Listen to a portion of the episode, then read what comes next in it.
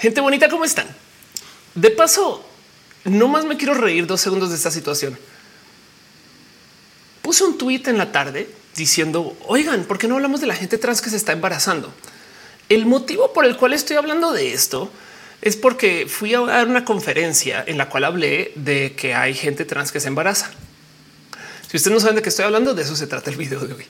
Pero el punto es que saliendo de eso me explotaron muchas personas y compré ¿qué, qué? O sea, ¿cómo, cómo que se pueden ¿Qué? Y fue todo un tema y me saltó un poco del yo pensé que esto ya era, la gente lo sabía. Así que quiero hablar de esto. Pero hoy también se anunció el embarazo de Jocelyn Hoffman Stop. Así que ya me escribieron más de una persona, trolls, obviamente, porque son de estas cuentas. Carlos 823942533119, esas tipo de cuentas para decirme no trates de hacer que todo se trata de ti, transo. Miren, ya son fans de Joss, entonces vámonos al show.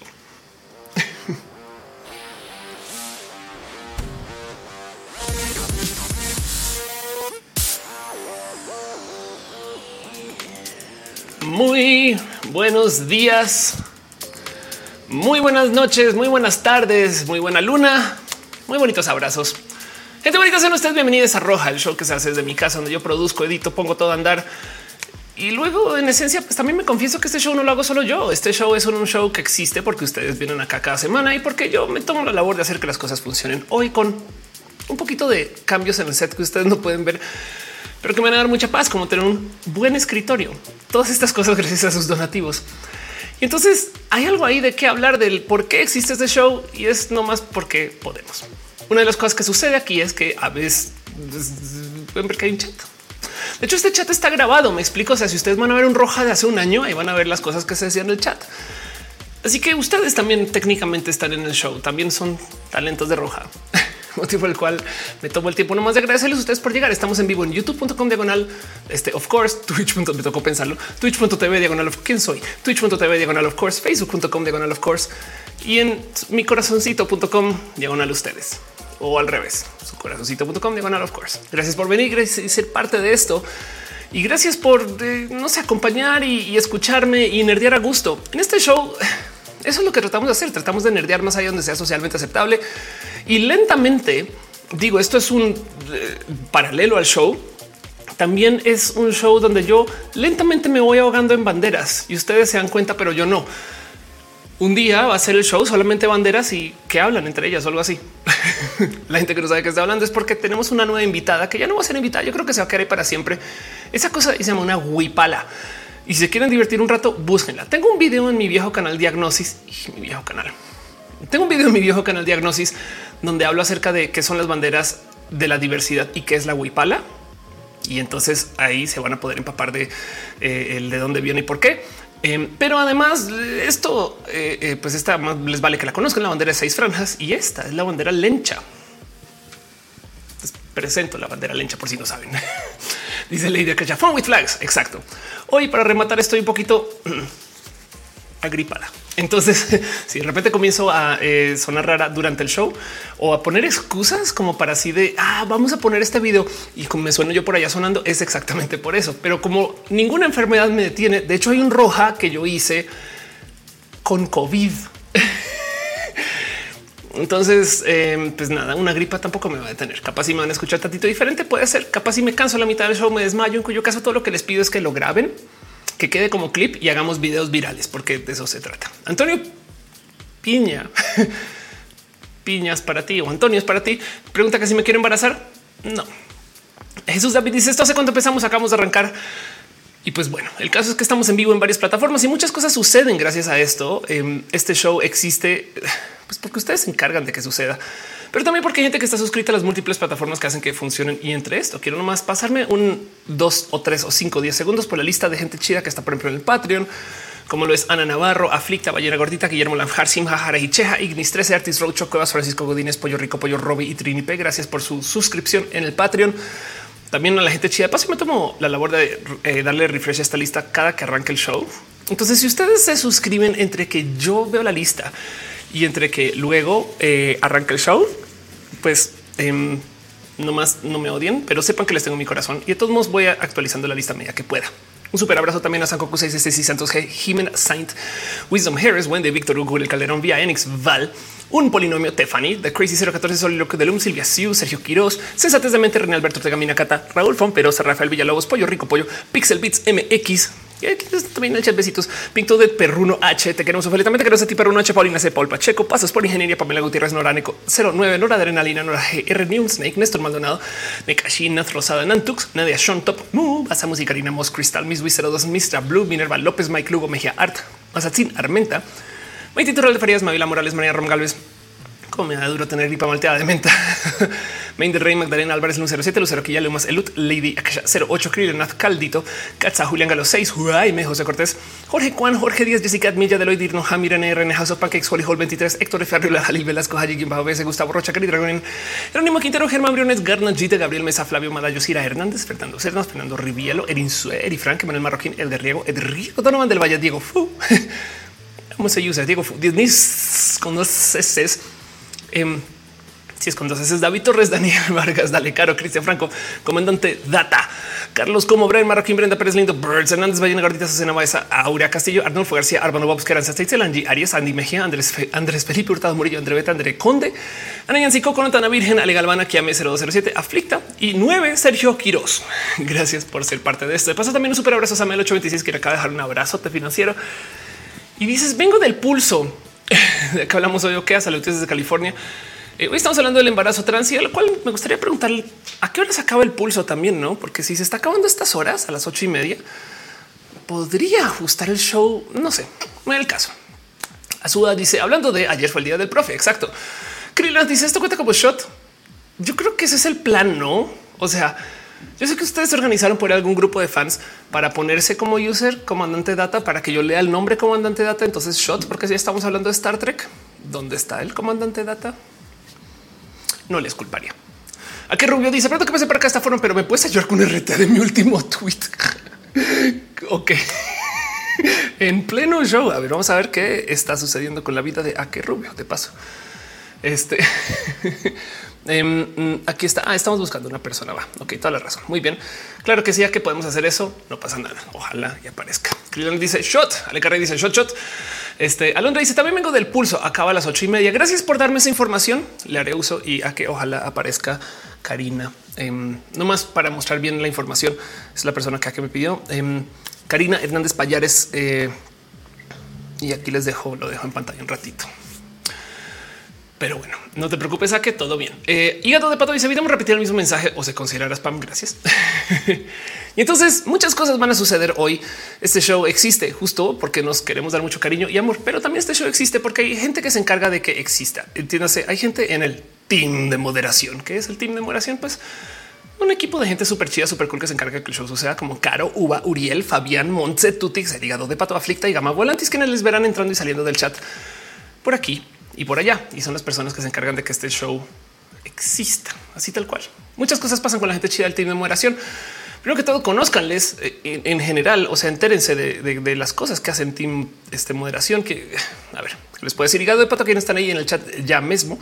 Y ahorita me estás hosteando y esto siempre me parece, miren, me, veo yo otra vez, pero conozcan que hace streams bien cool. Vean aquí estuviste jugando mini torneo de Mario Kart en twitch.tv con el hígado de pato y también de paso sigan en Twitter. Hace unas cosas bien cosas bien bonitas. Pues en mi caso también, también está en el team de moderación, nada más y nada menos que Caro, dale Caro, quien está ahorita en este momento, en este instante, hablando en un space con nadie más y nadie menos que este Nathan eh, Ambris y Laura Miranda, o sea, Yeye, eh, eh, este acerca de este tema, cómo impulsar espacios laborales trans incluyentes. Denle follow. Samuel dice el pulso terminó ocho y media justo después de tus saluditos. Qué chido. Muy bien. Gracias por decirlo. Eh, a su dice justo un poco me salió un TikTok de un hombre trans que está en sus últimas semanas de embarazo. Claro, exacto, perfecto. Otra persona a quien hay que mencionar que eh, hace cosas bonitas, conozcan lo que hace este Fabián, quien tiene su libro Raíces Sombrías. Es una historia de fantasía oscura que escribió antes de su salida de closet, que le acompañó bastante mientras aprendiendo la diversidad. Y solamente sepan que todos los personajes son diversos y hasta pansexuales hasta que se pruebe lo contrario. Pero bueno, y eh, también parte de ti moderación necesito que conozcan y sepan de la existencia de nada más y nada menos que Gama Volantis. Gama Volantis hace peluches Voy a dejar de decir a la medida porque seguramente te están llegando pedidos raros o voy a decir sí a la medida para que hagan pedidos raros. No sé, decidan ustedes, negocienlo con este Gama Volantis, quien está también en el chat, dice Hasler y sepan que hay de todo aquí. O sea, primero que todo es nadie más y nada menos que este, la persona detrás de los peluches del de, ajo. Es un ajolote con un marrano este, de peluches de ajolote, pero también tenemos aquí este, eh, personajes como aquí el doctor Plaga de peluche, que eh, aquí está que brilla, sus ojos brillan en la oscuridad. Tengo un doctor Plaga por acá atrás, pero como sea, sepan que todo esto sucede de las manos de este eh, Gama Volantis y pues hace cosas, muy bonitas, hechos a mano, estampado vinil, cosas así que conozcan esas cosas pasan. Dice el carro pedidos raros. Dice sigo en Instagram un vato trans que está embarazada su esposa, la cual igual es trans. Exacto. Parece muy bonito que estén diciendo todo eso, porque hoy quiero hablar de ese tema. Ahorita voy un poquito con eso. Em, eh, pero bueno, eh, no más también porque siempre me dice cuando porque les pregunta a la gente de timeración de qué hablo o cómo, qué, qué promoción o qué les digo. Entonces, pues me dicen, no, pues menciona de esto, menciona aquello. Y entonces mi suba siempre me dice, no más di que estoy en Instagram. Ok. Denle follow a mi suba, una persona bien chida, bien cool, que también está por ahí en team de se asoma de vez en cuando. Este y es parte de la gente que hace que este show siga funcionando. Pero bueno, en fin, Ángel Michael Boris, me gusta tu camisa. ¿Dónde la conseguiste? Ah, hagamos un poquito de promoción. Esto ya no es team, este en moderación, pero esta es la gente chida de Feral, eh, feral.store en Instagram, quien tiene una tienda también en línea y hace todo tipo de raras ropas de la diversidad. Entonces, primero que todo, para la gente que es trans, van a entender lo importante que es esta falda que si no la conocen, eh, eh, uh, problemas. Em, pero eh, sepan también aquí consiguen ustedes, consiga lleve, lleve, lleve, lleve su poncho trans, también lleve, lleve, lleve, le tenemos su poncho de la bandera LGBT. O si no, si les interesa, también hay sombreritos. Este vestido que me lo habrán visto alguna vez, una que otra vez. Ahí está. Em, este y aquí está la camisa leñadora. No más si no escríbales y sepan que estos posts que estoy medio están viejitos por si es el último, no sé qué lo pero Feral hace cosas bien chidas. Feral.store. Aquí están poco. Y fíjense, por si no se han dado cuenta, no solo es la camisa eh, eh, leñadora, sino que también tiene su banderita LGBT. Y como si eso no fuera suficiente, también tiene sus otras banderitas LGBT. ¿Cómo le ven? ¿Cómo le ven? Todas estas cosas de las manos de Feral. Gente, la gente chida Feral es bien cool. Abrazos. De paso, de vez en cuando se aparece por ahí este Fer Feral. Bueno, las dos Feral se pasan, se pasan por acá. Luis dice el poncho atrás está hermoso. Total, estoy totalmente de acuerdo.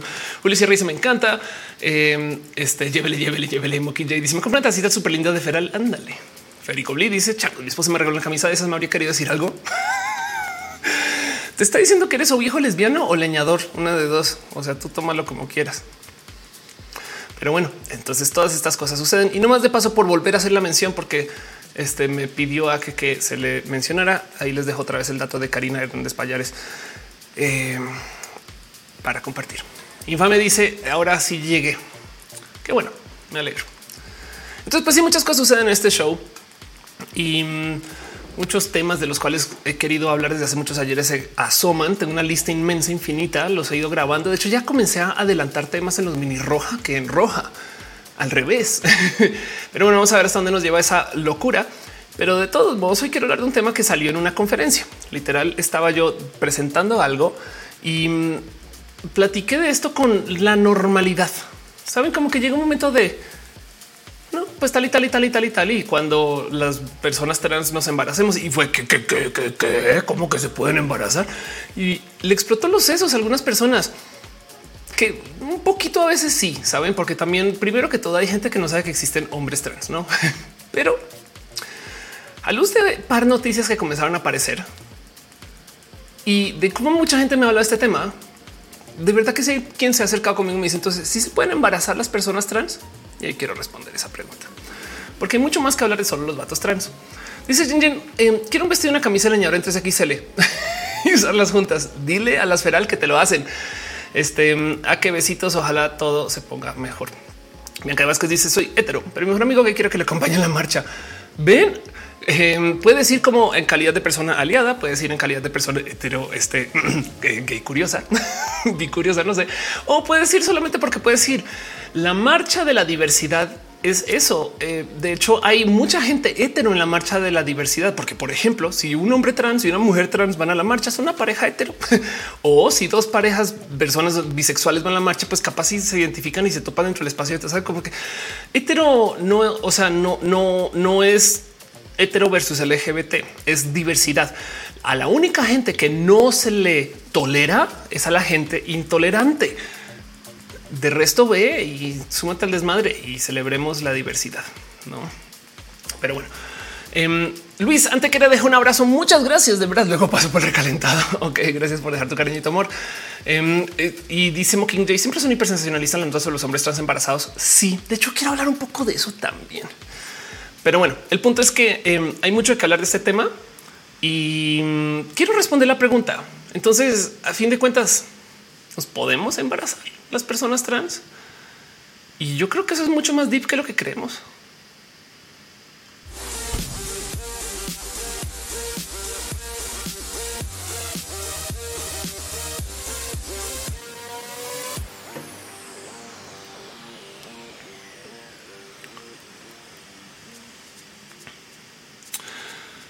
Dice Carolina Díaz, bendita tecnología. Ya no morimos de gripe que tengo ahorita y trasplantes. Y es que justo quiero arrancar por ahí, porque en el 2016 sucedió algo que puede que ustedes hayan visto o no, o puede que tengan presente o no, pero lo vuelvo a presentar porque esto, esto es todo un tema. Pero desde el 2016 tenemos la ciencia para hacer trasplante uterino. Y entonces, ¿qué quiere decir esto? Que tomas el útero de persona A y se lo pones a persona B y ya nacieron bebés de esto. Y esto fue en el 2016. Esto ya se publicó en el 2018, no?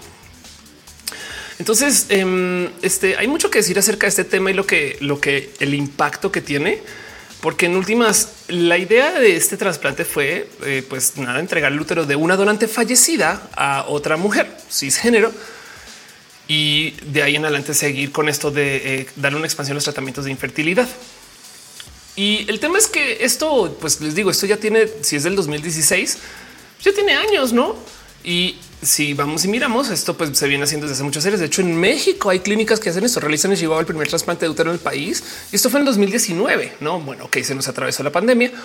Pero esto quiere decir que saben que ya no es algo súper hiper secreto que se hace en una clínica eh, por allá escondida en Suiza. Saben, no, esto es algo que se está haciendo eh, en un buen de lugares. Y de hecho, a ver si por aquí está la, cifra.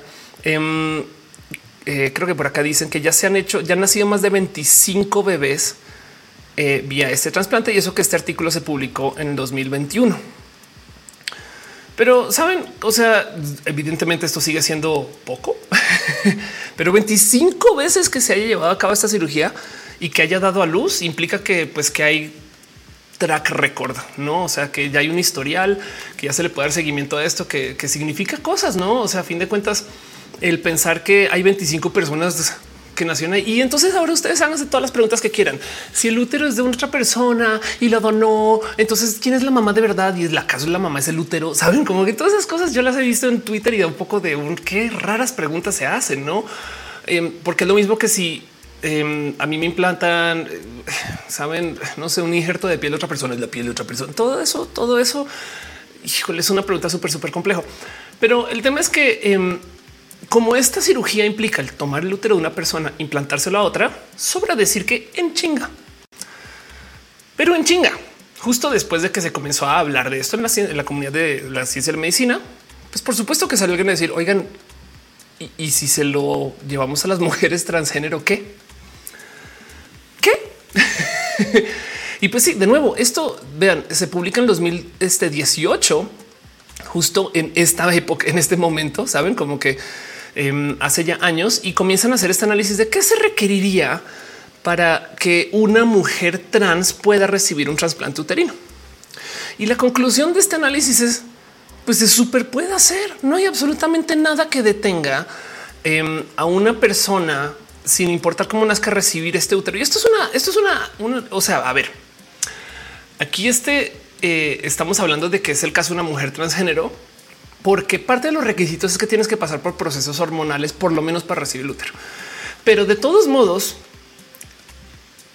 hay mucho más que podemos extender de todo esto, no? Bien que podría decir, y si es una persona no binaria, pues posible también, saben? O sea, en últimas, el que tú te identifiques mujer transgénero está en ti, pero como sea, el punto es que sin importar se le puede implantar un útero a cualquier persona. Y entonces el tema de todo esto es que eh, si a las mujeres trans se les puede implantar úteros, tenemos preguntas que hacer. Muchas personas cuando yo pongo esto en redes saltan con la duda del a ver, a ver, a ver, a ver, a ver, Ofelia, pero no que las mujeres trans no tienen hashtag la cadera, que me da mucha risa porque ese cuento de la cadera no es que no tienen el riego interno. No, sí, sí tenemos todo. Y bueno, capaz si ustedes dicen no es que tengamos la cadera, sino es que hay algunas mujeres trans que no tenemos de un canal para dar a luz, no porque no hay vulva. Pues bueno, en ese caso específico todavía podríamos gestar ya que hay una cirugía que ustedes sí conocen que se llama cesárea. Y entonces el tema es que existe la ciencia para poder hacer estas cosas. A ver, para que entiendan el dónde está la ciencia ahorita, es que me da mucha risa porque es que la gente de verdad sigue ahogada, ahogada con el cuento de que no es que tal vato se trasvistió y eso es gravísimo, no saben como que un poco de este. Eh, se están preocupando por cosas súper del pasado. Quiero que vean dónde está la ciencia de la medicina ahorita. Hubo un caso en particular de un personaje que tuvo un proceso de infección y entonces su falo se le cayó. Y para salvarlo lo rescatan y se lo injertan al brazo. Yo sé que sueno a loca total, pero ahí les comparto la historia por si algún día se quieren enloquecer de este personaje. Búsquenlo si quieren mal con McDonald's. Hay un chingo de fotos del güey portando un falo en el brazo. Y el tema es que lo tuvo ahí por años, años, seis años hasta que se lo pudieron reinsertar. Em, esta es una historia muy única, muy específica eh, y, el, y básicamente lo tiene ahí nomás para mantenerlo vivo y que el tejido no se ponga necrótico. Pero el punto es que si esto existe, la cantidad de locuras que podemos hacer alrededor de ese tema, pues son muchas, no como que lo dejo aquí como un caso extremo, extremo de situaciones de la medicina que suceden y que existen no y que eh, eh, podemos usar nomás para dejar ahí como el límite de hasta dónde hemos llegado. Saben, porque es que a ver, hay algo como de la medicina del doctores de 1930, no que está sucediendo hoy, tipo de y si tomamos un útero y se lo implantamos a otra persona, saben cómo eso, como que también hay que entender que em, esta ciencia malvada que nos trajo a esto, pues en últimas encontró con una solución de algo que pues en últimas capaz y si ayuda a algún grupo de personas. Dice Luis Armenta usar el doble calzón. Em, dice también el chat, eh, dice mi niño XD. el Valles dice hay puros ratitos que le ponen implantes para luego pasarlos a la gente, orejas o narices. Exacto. Total. Bianca eh, de Vázquez dice: En un mundo donde Ophelia quisiera un hijo, ¿te harías el trasplante o preferirías la adopción? Em, yo creo que yo podría adoptar sin problema pero me, interesaría trasplantar también solo. No hay dinero ni para uno ni para el otro. Luis Armenta dice: con el anillo porque así es como se revientan venas, gaceritas. Y mejor que este sea más popular para donar mi útero. Ya no lo quiero. Qué chido. Gracias por decirlo. Jen Jen dice las caras son como las tetas. Yo, soy mujer, sí, sino por tener un hijo. Sí, total. Quisiera por hormonarme para tener esas tetas. O puedes también ponerte implantes, no? Em, mi amor, dice: Yo recuerdo haber visto el año pasado un tuit de una chica trans que este año iba a hacer su trasplante de útero para poder tener hijos. Em, y dice Ricardo, lo habían implantado en una parte oculta. Una buena pregunta, ¿no? De todos los lugares donde lo pueden implantar aquí. bueno, a lo mejor es un tema como de flujo sanguíneo, ¿no? Sebastián dice, hay un libro de Orson Scott eh, Card que habla de un hombre que supone regenerar si comienza eh, a generar órganos y cuerpo de mujer. Qué divertido eso, qué divertido. Dijo Carlos dice en South Park un ratón tenía un injerto de una oreja humana. No solo en South Park, fuera de em, esto es un lugar eh, este, posible donde puedes tú crecer tejido de ese estilo. Eh, o, por lo menos asegurarte que no muera, que es lo que sucede en este caso, no? Pero el punto y a donde voy con todo esto es que se puede. Me explico. Esta es la ciencia en la que estamos. Entonces, si este es el mundo en el que vivimos, donde hay, hay vatos que tienen falos que le cuelgan del brazo y esto es algo y por seis años, no que es la vida. Es que seis años es un chingo. En fin, em, ¿por qué no está el mundo lleno de personas trans embarazadas? No saben como que esta fue la primera pregunta que me, llegó a mí. Es, un poco de ok, esta ciencia existe hace seis años y tenemos estas cosas súper avanzadas. Entonces, ¿por qué no hemos escuchado millones? ¿Por qué no es común? ¿Por qué la gente no sabe que hay trasplantes de úteros? Eh, y el punto aquí es que em, pues hay millones de cosas que considerar para entender el qué clase de persona recibiría un trasplante de útero. Digo de nuevo y no más porque también nos estamos haciendo güeyes. Los vatos trans, eso sí, hay hace millones de años. o sea, las, las, primeras fotos que comenzaron a aparecer de hombres trans embarazados en el 2008. Ahorita hay una cantidad de historias que son aún más hermosas de hombres trans embarazados em, que están en una relación heterosexual con una mujer trans. Y entonces da un poco del, o sea, la mamá embarazó al papá, el papá da luz, ¿no? Y ese tipo de situaciones me parecen hermosas porque luego, luego hay que hablar un poquito del qué significa esto, pues que estos son las nuevas extensiones del paternar, no? O dejas preguntas muy curiosas y muy raras como el qué significa entonces que estén dando leche paterna, que va a ser el chiste infinito cuando se trata de hombres trans embarazados. Pero el punto es que esto ya existe, ¿no? Y ya lo comenzaron a hablar ustedes. Yo quiero hablar un poquito de el por qué no hay tantas personas trans embarazadas en los medios. Y es que hay muchas cosas que definir para poder desenredar esta. Y acompáñenme en este paseo. Porque lo primero es tener que definir el qué es ser trans. Y ya me explico a dónde voy con esto. Por si no lo saben, hay una cantidad de gente que no necesariamente tienen que ser trans, pero que podrían. Porque estoy acá como investigando un poquito para los medios. Saben por qué los medios no andan, no se la pasan reportando más acerca de gente trans embarazada. Y es que no sé si sabían que hay casos de gente que tienen, por ejemplo, esta situación o que viven con esta situación. Si yo les muestro esa imagen, ustedes que dirían que es un hombre o una mujer. Que hay en las terfas de esta imagen ahora que lo pienso. Esta foto, por si seguramente la han visto aquí en roja millones de veces, es de un libro que habla acerca de una cosa que se llama el eh, síndrome de insensitividad androgénica o insensibilidad androgénica. Esta persona tiene genética XY. Toda su, o sea, su genética es XY, pero su cuerpo no más no procesa la testosterona. Entonces, por consecuencia, no se estereotípicamente hablando masculiniza. Ese es su cuerpo. Ese es el cuerpo de una persona que tiene genética XY natural y que su cuerpo al no procesar la testosterona así se ve esta persona se le socializa mujer, se le asigna mujer al nacer y se le cría mujer. Y el caso, el motivo por el cual están libros es porque hay un caso de ética muy entretenido de un supuesto caso que nunca he podido corroborar si sucedió o no. Pero el cuento es que em, en esta historia es esta mujer con genética XY que va a ver al doctor de por qué es infértil y el doctor se da cuenta que es una mujer muy religiosa y no se atreve a decirle que es que tiene genética XY, genética considerada supuestamente de hombres. Pero a ver, es que de nuevo volvamos al caso. Tenemos aquí prueba fehaciente, prueba viviente. Es, es, es, una persona parada enfrente de nosotras que tiene genética XY y que maneja ese cuerpo y todavía no se atreven a decir ah, es que puede haber mujeres con genética XY. Saben como que hay algo ahí, pero el punto es que como sea que lo vean, esto solito comprueba que, te digan que eres XX o XY vale gorro, güey, porque como nadie se hace si levanta su cariotipo, pues bien que podríamos decir que muchas mujeres XY por ahí y no nos hemos dado cuenta, saben? Y entonces hay que tener una, una plática acerca de es esta persona trans, sería trans porque es una mujer XY pero nunca transicionó. Se le asignó mujer al nacer y creció mujer. Y lo digo porque esto luego van a ver cómo impacta con el tema de los medios.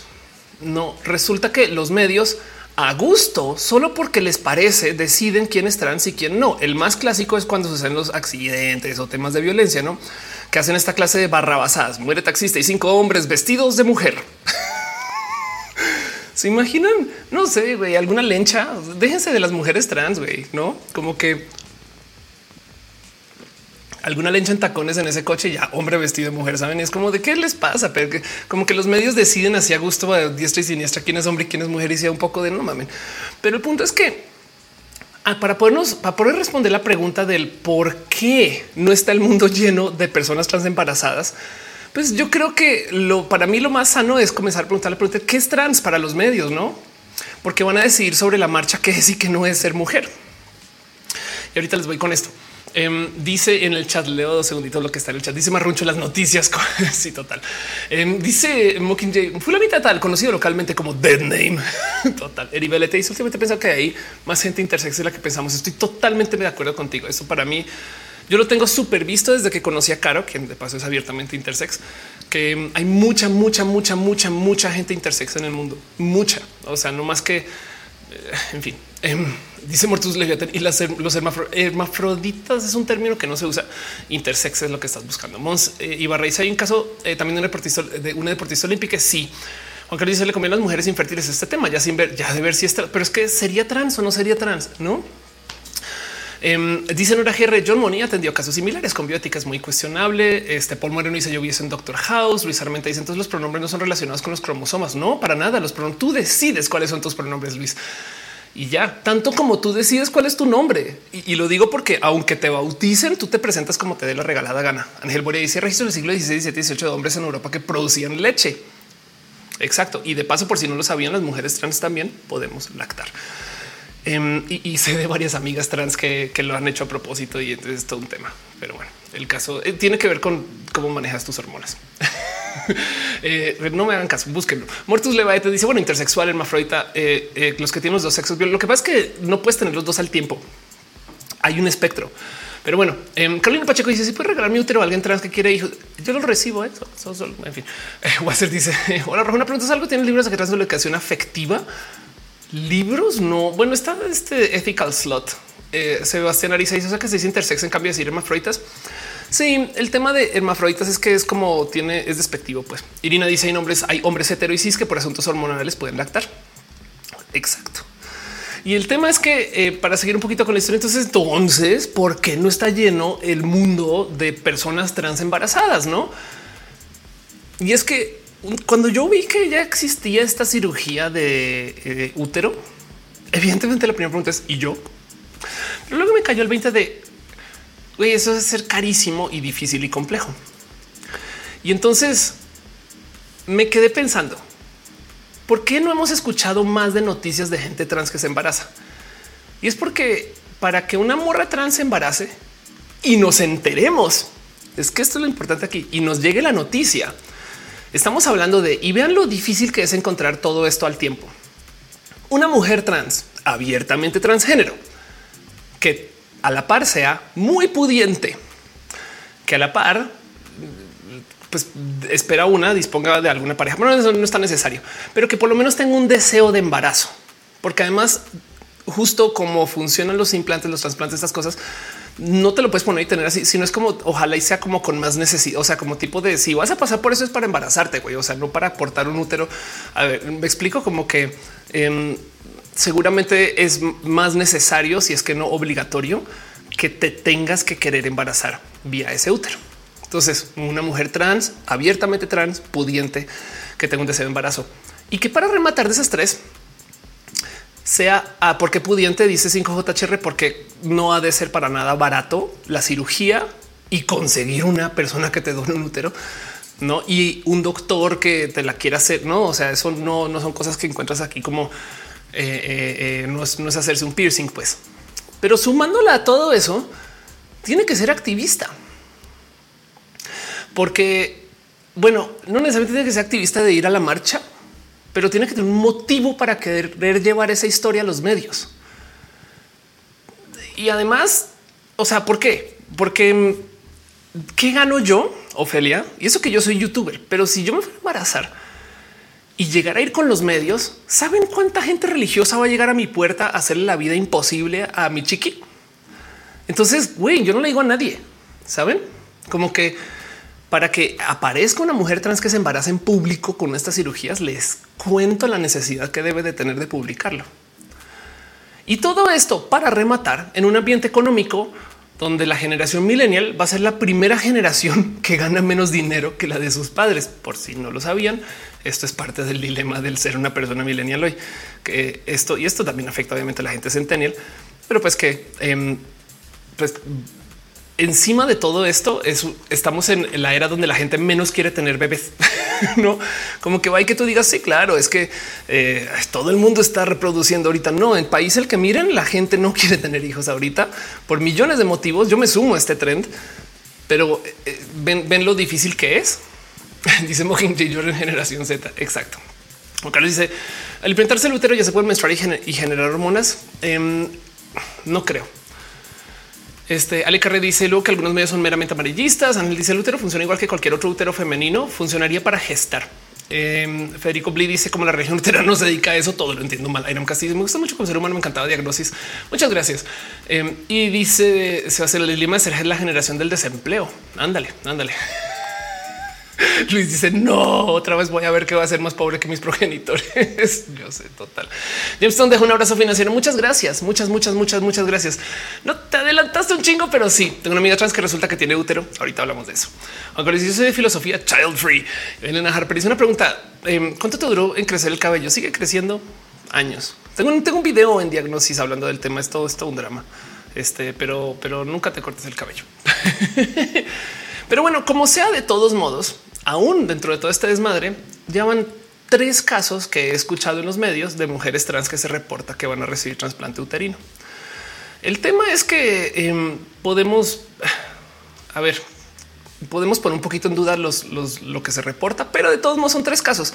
El primero em, es Jessica Alves quien si saben quién es Jessica Alves, eh, eh, capaz dicen, ah, yo no sé qué pasó ahí.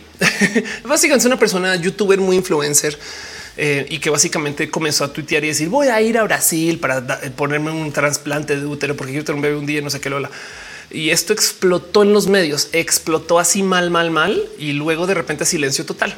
Ahora, ¿qué quiere decir esto? Pues nada, que igual y capaz sí se recibió su trasplante y siguió con su vida o que hasta ahora se está embarazando em, o que lo dijo por decirlo. Saben como que no, no, no es por hacer menos a una persona trans. Simplemente que como es influencer, es muy posible que sea parte de su historia de influencer el hecho de que haya echado todo este cuento.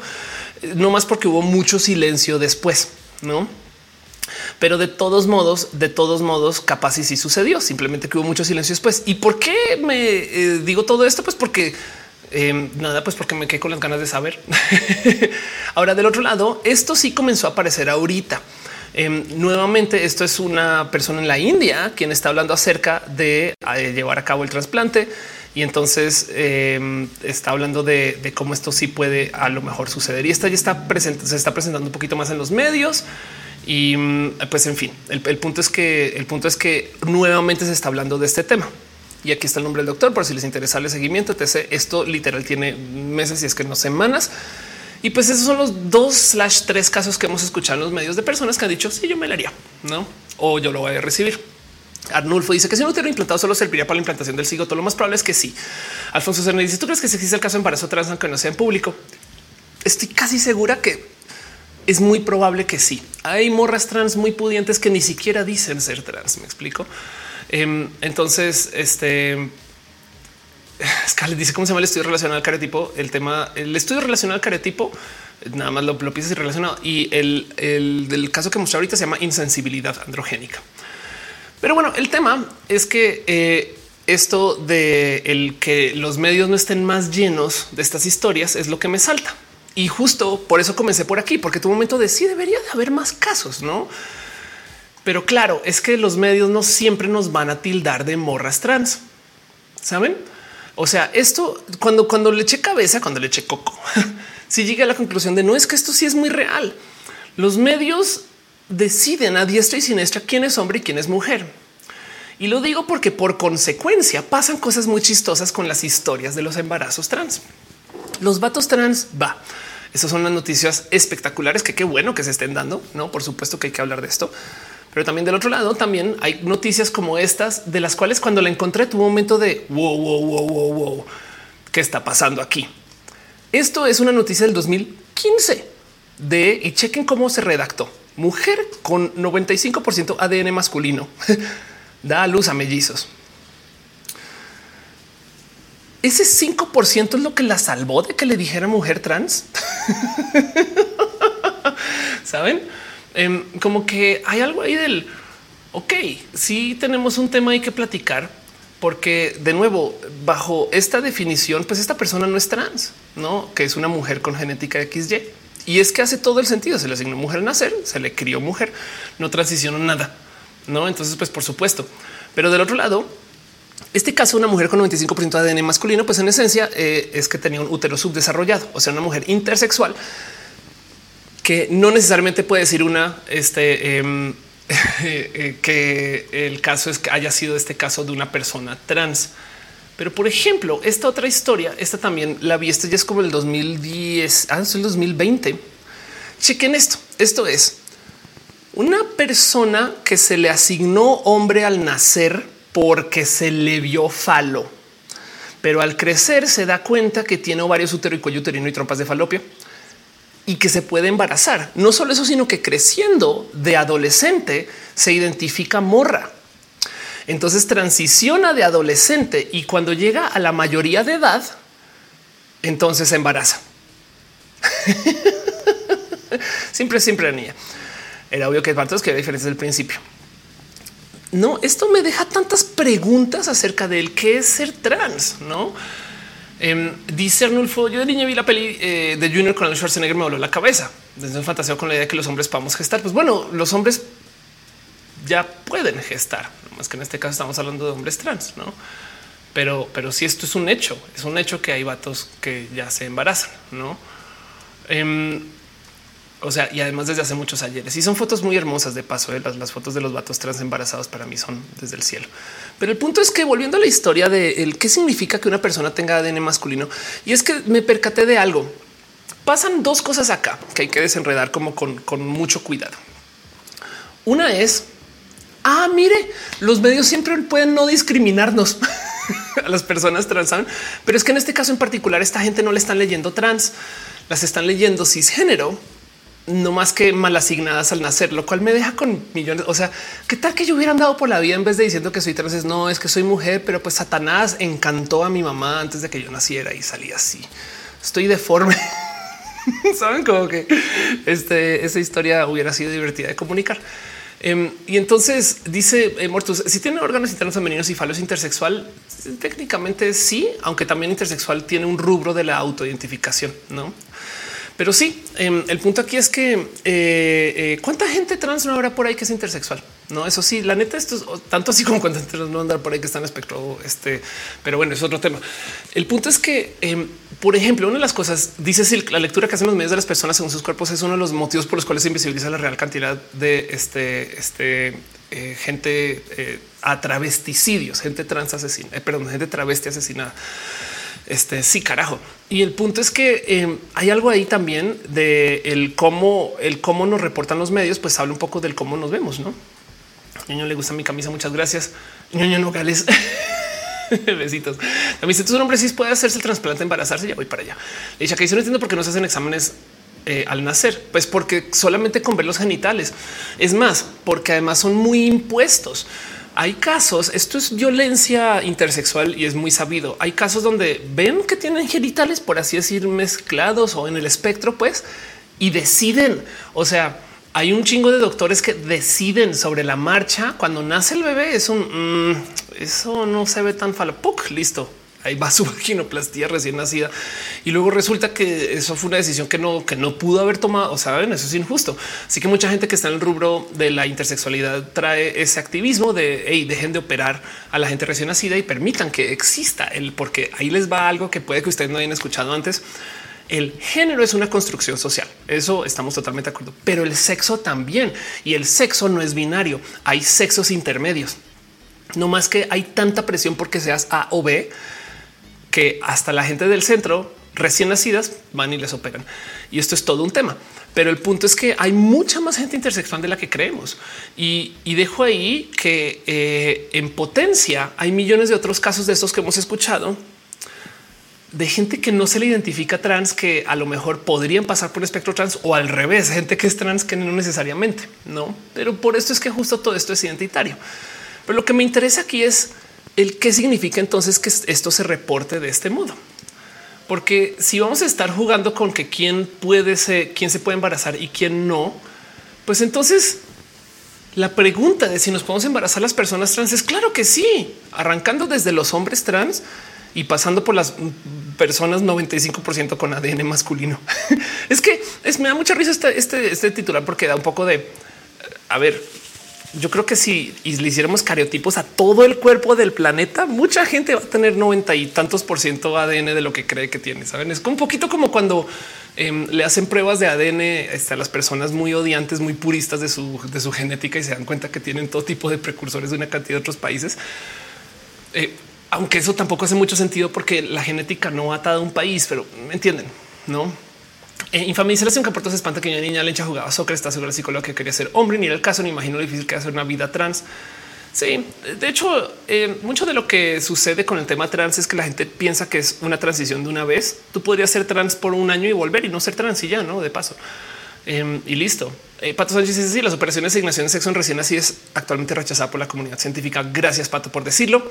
Muertos dice: El sexo es una construcción social. Sí, porque hay un espectro Em, y la gente piensa que solo hay dos. Se dice, pero también es el tema de la marca que puede estar detrás, no decir hay dinero que lo mueve. Eh, sí, pero esa gente se está embarazando, marca o no.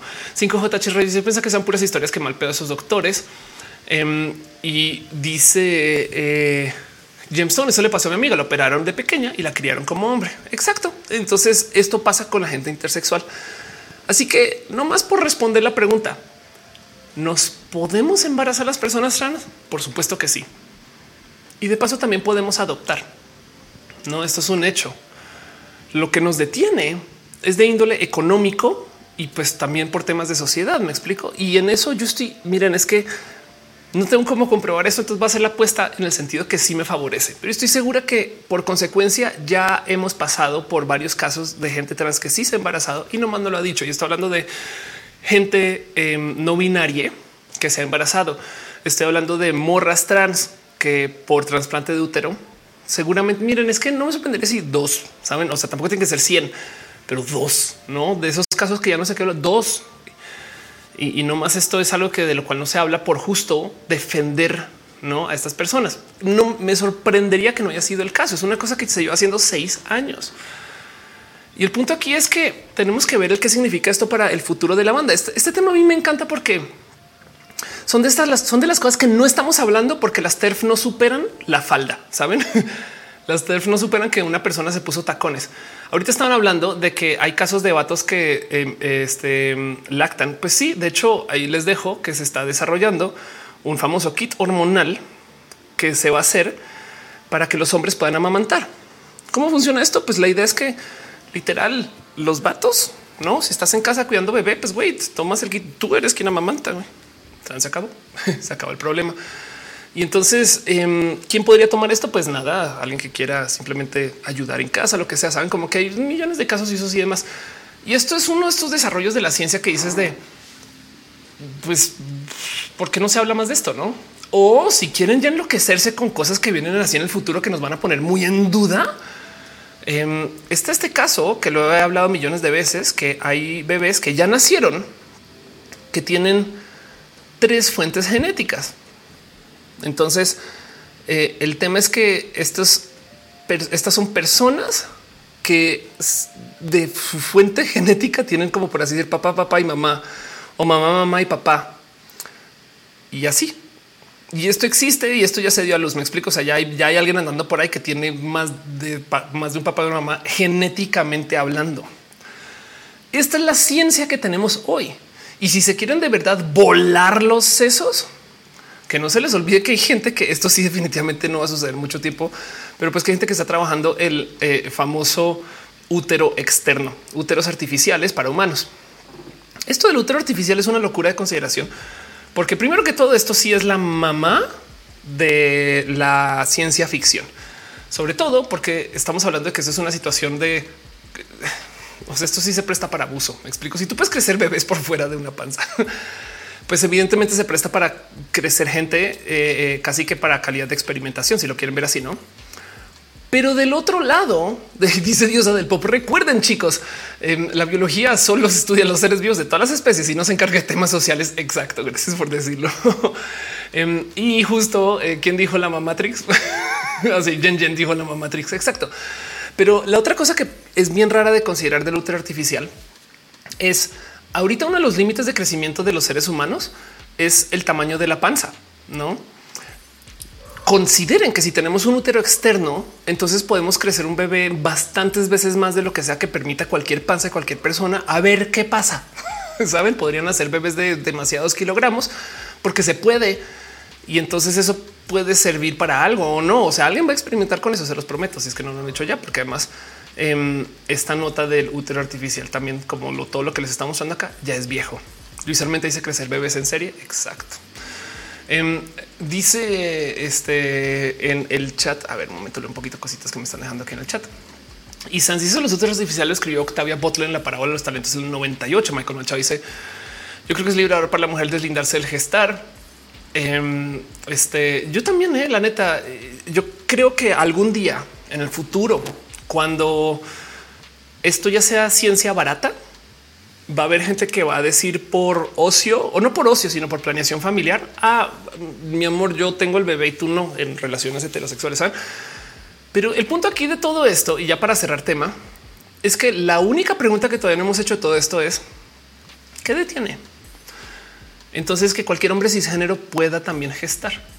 Digo, hay muchas cosas de consideración social que hay que tomar en cuenta. No, esto sí, por supuesto que esto va a ser un tema para que un hombre cisgénero pueda gestar, tiene que pasar por un buen de procesos hormonales y un buen de tratamiento, un buen de preparación y un buen de cosas que ningún pato, o sea, si ni siquiera pueden sostener un bolso, güey, menos se van a querer embarazar, pero habrá de alguien que sí y todavía se identifique hombre sin que tenga que ser una mujer trans. De hecho, si lo piensan, también esto va a suceder con el caso de la gente no binaria.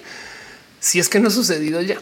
Entonces, hay algo ahí que decir acerca de cómo tenemos la ciencia, más no la sociedad para que cualquier persona se embarace.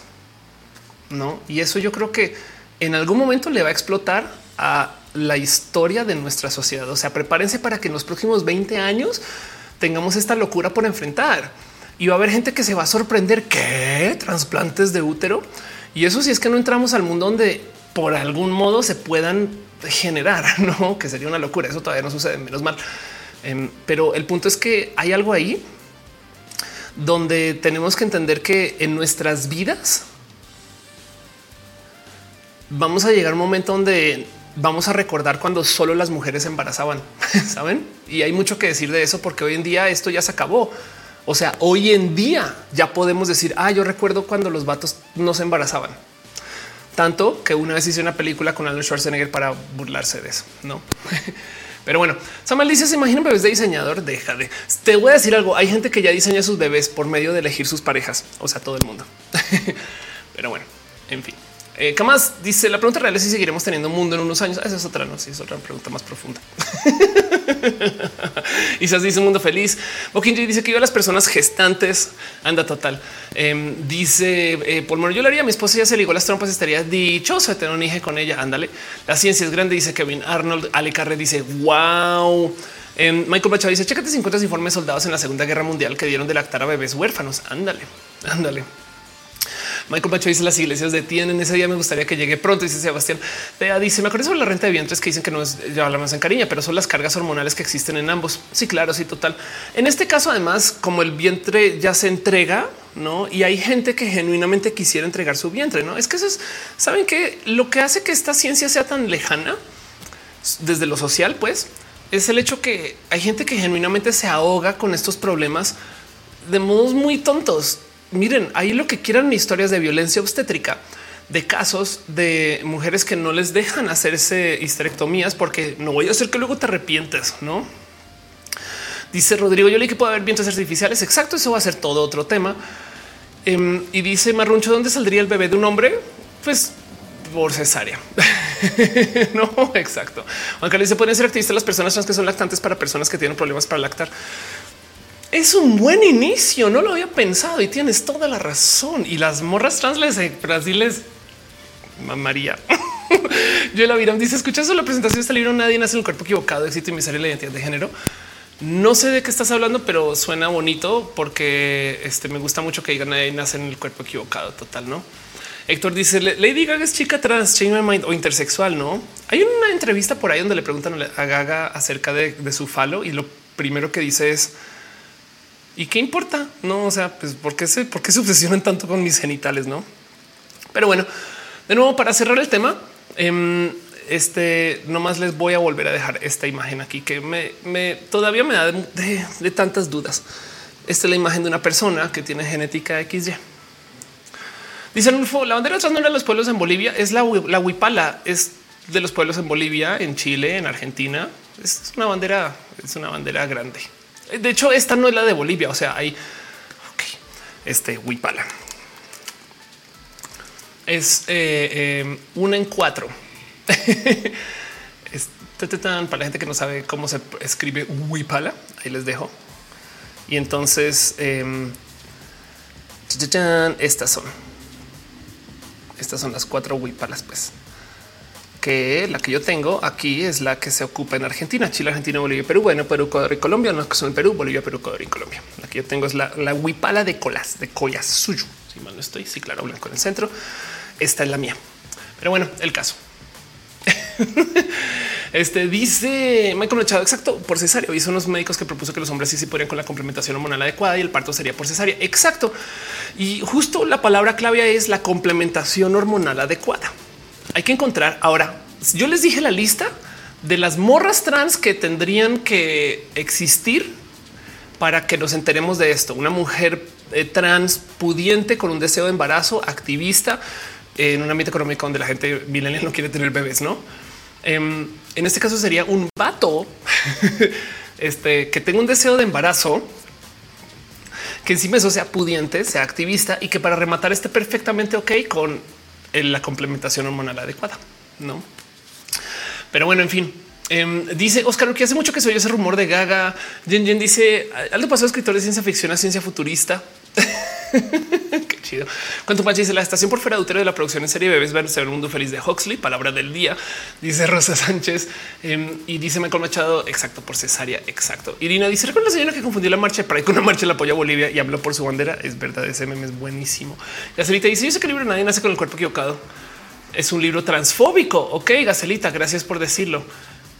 Ah, ya, ya sé de que ah, yo pensé que era ya horrible eso. A ver, es que de la gente trans está este discurso que nacemos en el cuerpo equivocado. Es de no mames, yo nací en el cuerpo correcto, güey, que lo quise modificar a mi gusto es otro pedo. Entonces pensé que era un statement súper así, súper pro de, de progre de sí, obvio, nadie nace en el cuerpo equivocado. Pero si estás hablando, ya sé cuál estás hablando, una estupidez terfa que publicaron hace unos ayeres para hacer puro pánico trans. güey. No, no lo leas, horrible. Este ahórrate tu dinerito. Pero bueno, em, dice Rosa, yo creo que no se va a poder. Híjole. Pero bueno, el caso. En fin, eh, cierro todo este tema y, les dejo la duda. Dice Mockingjay, es un buen argumento. Y si la mamá quiere abortar, el papá quiere tener un bebé, pues que lo tenga. Exacto. no? O como dice mis hermosas amigas transactivistas, quiero ya hacerme un implante de útero para abortar y echarle eso en la cara a la gente odiante. Michael se dice porque hablan de Lady Gaga porque se también súper fanática Michael Jackson.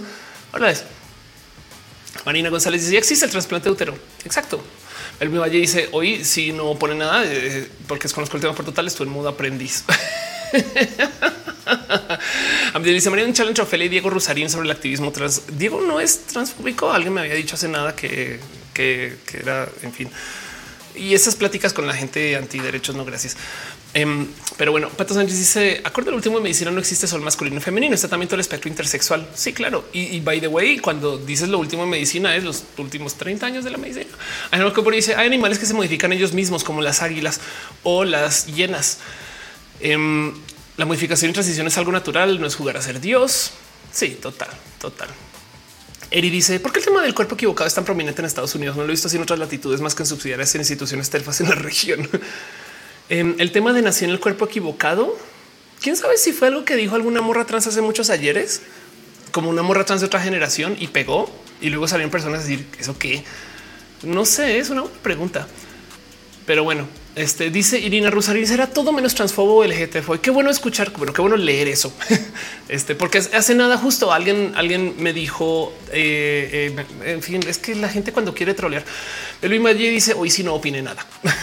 ya te había leído, pero bueno, eh, Mafet dice buenas. Héctor dice, ¿recuerdas a la pareja trans que se embarazó en Estados Unidos y lo sacaron del ejército en tiempos de Trump?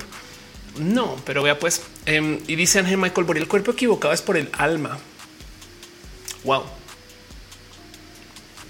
Pues bueno, estoy pensando que hay una eh, hay un espacio identitario. Esto sí es muy estadounidense que eh, se llama la gente de dos espíritus. Y mm, esto es un término este, definitivamente, o sea, em, un término general pan indio moderno utilizado por algunos indígenas norteamericanos para escribir a los nativos en sus comunidades que cumplen con un tercer género tradicional variante. Em, pero esto van, y miran y, viene de, o sea, eh, el LGBT Native American, Gay Indian, ¿no? O sea, estas son cosas que aplican un poco más con espacios que ahora se viven en Estados Unidos, en lo que ahora se llama Estados Unidos. Pero, pero vean nomás la cantidad de descripciones y espacios que hay para hablar de estos otros géneros, ¿no? Palabras, etc. Entonces esto, pues esto también existe. Entonces a lo mejor de ahí viene, puede ser. Dice Ana María, yo creo algo que molesta el postulado terfo es que una mujer trans puede amamantar. Ahora todos tengamos el apoyo para amamantar. Este, las mujeres trans podemos amamantar, es un hecho, sí. Eh, Jin dice: Yo creo el alma y el espíritu tienen sexo ni género. ¿Sabías que hay gente que se quejó de mm, cómo se llama esta peli de Pixar Soul? Porque mm, justo dieron ese comentario y entonces por eso está prohibida como los libros de y las películas de brujas y esas cosas, porque esa peli técnicamente es antirreligiosa. Si ustedes tienen papás muy religiosos, no la vieron. En fin, em, vamos a googlear esto. Transhuman. A ver si aparece. Vamos a tratar de em, encontrar. Eh, ok, digo, es que encontrar algo que se pueda mostrar en YouTube, pero aquí está así sí, las mujeres las pueden amamantar y así es como y aquí seguro hay una guía.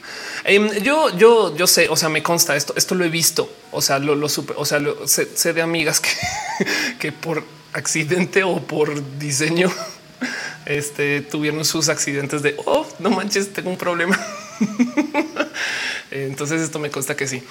Arco dice: sería bueno tener una conversación con eh, Rosana Kramer. No ubico a ver si me invite toda esta banda, ¿no? Michael Boris en Filipinas hay tribus que piensan que hay cinco sexos. Michael se dice, los sombras en cuerpos ajenos me recordó a la serie Behind Her Eyes. Ándale. Y Mónica Gavilanes dice, Oli, Oli.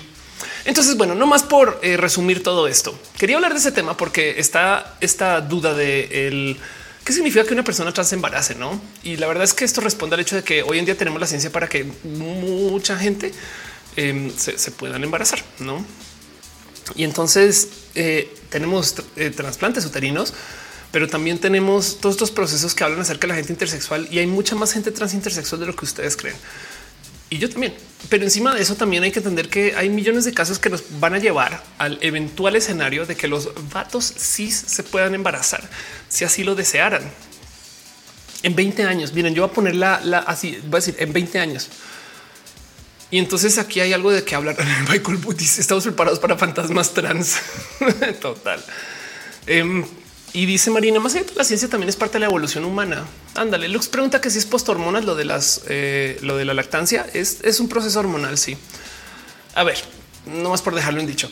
Em, más o menos alguien corríjame si sabe más que yo, que seguramente saben más que yo. El tema de lactar es que es una respuesta de tu cuerpo cuando de repente tienes un corte repentino de tus hormonas.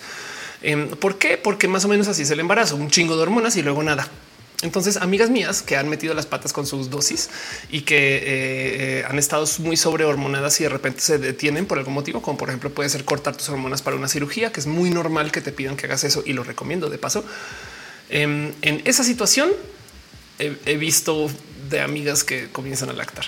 Pero bueno, em, dice eh, Irina, no, Rosana Kramer no es buena idea, es antifeminista. De hecho, cree que no existe el patriarcado, que el feminismo es una exageración. Órales, ve. en fin, ¿cómo serían las personas fantasmas trans? Dicen que en esa casa se aparece una niña. Ándale. Hay un, ustedes ubican el, el, cuento de Dress Go Spinning. A ver, esto, esto sí, si no lo ubican, es uno de los memes de eh, bandita trans eh, más viejos que hay. Pero el punto es que está el cuento de que uno de los gozos trans más cabrones que existen es cuando te pones una falda y, la giras y ya. Y, les voy no les voy a mentir. Esto, esto, esto solito es un motivo para transicionar. Que ponerte una falda y que digas Uy. Entonces, este meme se le conoce como dress go spinny y hay lo que quieran en el tema de acá está Dress Go Spinny. Ahí lo que quieran en memes, pitch Dress Go Spinny en memes de este tema, no? Porque esto es el gozo más cabrón que hay en la vida cuando eres trans, el saber que te volteas y esto aquí está, ahí está, Dress Go Spinny.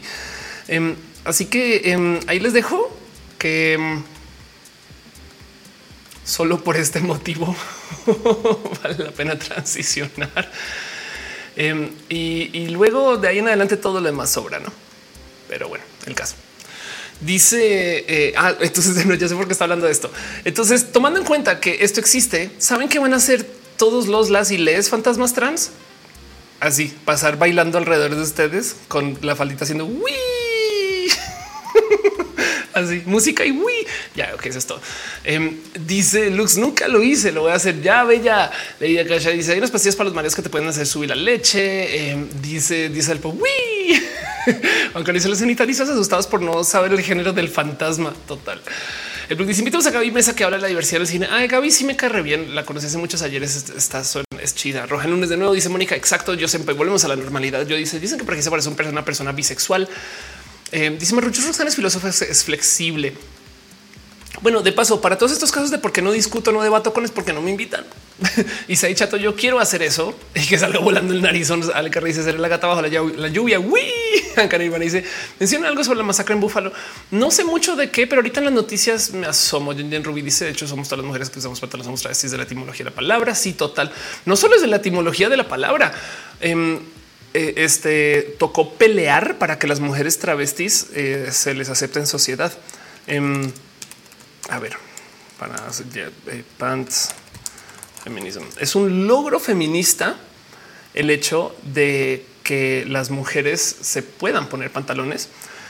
Yo recuerdo de escuchar a personas mayores de edad quejándose de, cómo es posible que las mujeres ahora usen pantalones.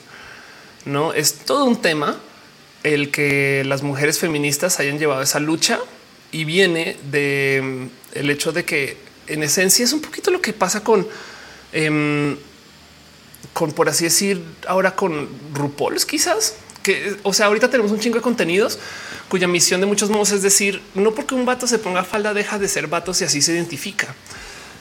Hace 100 años casi había mujeres que estaban peleando por decir no porque una mujer se ponga pantalones deja de ser mujer.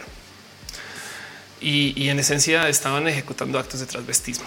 ¿no? Lux dice Roxana viendo qué opina de su persona en comentarios en vivo.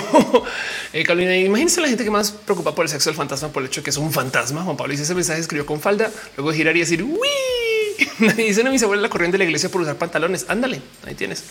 Exacto. se, supone que eso tocó pelearlo.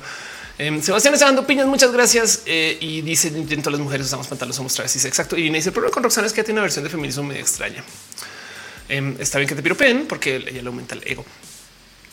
Em, dice Choc Cuevas, al contrario, les daría gusto y dicen, ok, muy bien. Eh, Oscar dice, ¿cómo la falda para buscarlo? Dress o, skirt go spinny. A ver, skirt go spinny. Este Creo que metí las patas porque si era skirt, skirt go spinny. Este es el meme, skirt go spinny. Ahí les dejo. Si se quieren, si se quieren divertir, esto es. Este es el, esto es el motivo por el cual transicionamos. Res go spinny. Pero bueno, en tengo una teoría me estaba escuchando que se está reduciendo mucho la tasa de natalidad. En el futuro queremos sobrevivir como humanidad, todos nos vamos a embarazar. Pues es que, a ver, la verdad es que hoy en día vivimos más allá de lo que se nos es naturalmente posible, por así decir. Hay mucha gente que vive, no es queja, no es queja, pero hay mucha gente que vive hoy que bajo, si no tuviéramos medicina, no vivirían, saben? Hay mucha gente que se dio guamazos en la cabeza y tropezones y mucha gente que nació y se les, fue algo. Saben como que hay muchas cosas que dices qué locura que esa persona viva em, y qué bueno que tenemos ciencia para eso pero por consecuencia, para poder mantener esta tasa de natalidad tan cucú que no deberíamos de tener, pues tenemos que entrarle a otras cosas, no? O sea, esto de que está bajando la tasa de natalidad es más bien estamos llegando a los límites de cuánto la medicina puede mantener este crecimiento desmedido de la humanidad que no hubiéramos tenido si no fuera que nos inventamos técnicas. Dice Luis, lo natural es morirse de polio a los 23. Ándale. Em, mi abuelo tiene 92, dice Rosa. Luis Armenta dice single de pre sexual reason. Let's go spinning. Exacto. Em, Dicen los hombres trans, ¿cómo sería hacer pipí parado? Em, hay técnicas no solo para que vatos trans, sino también para que este, morras, digamos, lenchas, por así decir, también orinen para sin hablar de faloplastias. Pues Arco dice qué onda con el comentario acerca de Rosana. Ella leyó las críticas del feminismo extremo, o sea, la critican de ambos bandos. Em, Carolina dice te amo, yo a ti. dice la falda es una prenda de la cultura escocesa que usan los hombres. O sea, la ropa es algo, por supuesto que es algo totalmente cultural, pero sí que nunca se les olvide que el motivo por el cual transicionamos es para girar ropa. Eso es todo lo que tienen que saber. Skirt go spinning. vayan a TikTok y pongan esto, pongan skirts go spinning y, que enloquezcanse viendo a todo el mundo girar. Esto es todo lo que esto, esto, estos memes me dan vida. Dice científico Stephen Hawking es un ejemplo de que nació en época de grandes avances. y total, total. Pero bueno, en fin, cierro todo este tema y de nuevo con esta imagen, porque quiero dejar esta imagen para decir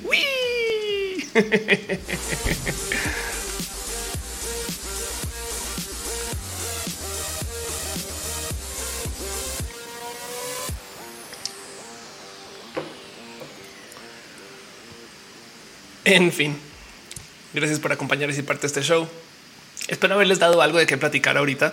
Y si no, no se preocupen que nos vamos a quedar más tiempo acá. Eh, hoy, justo como todas las semanas, voy a repasar un poquito también noticias y cosas que pasaron la semana, no más para que nos demos mucho cariño y amor por fuera de todo esto discutido. Y el tema de la gente trans que se embaraza es hay tantas preguntas, em, no?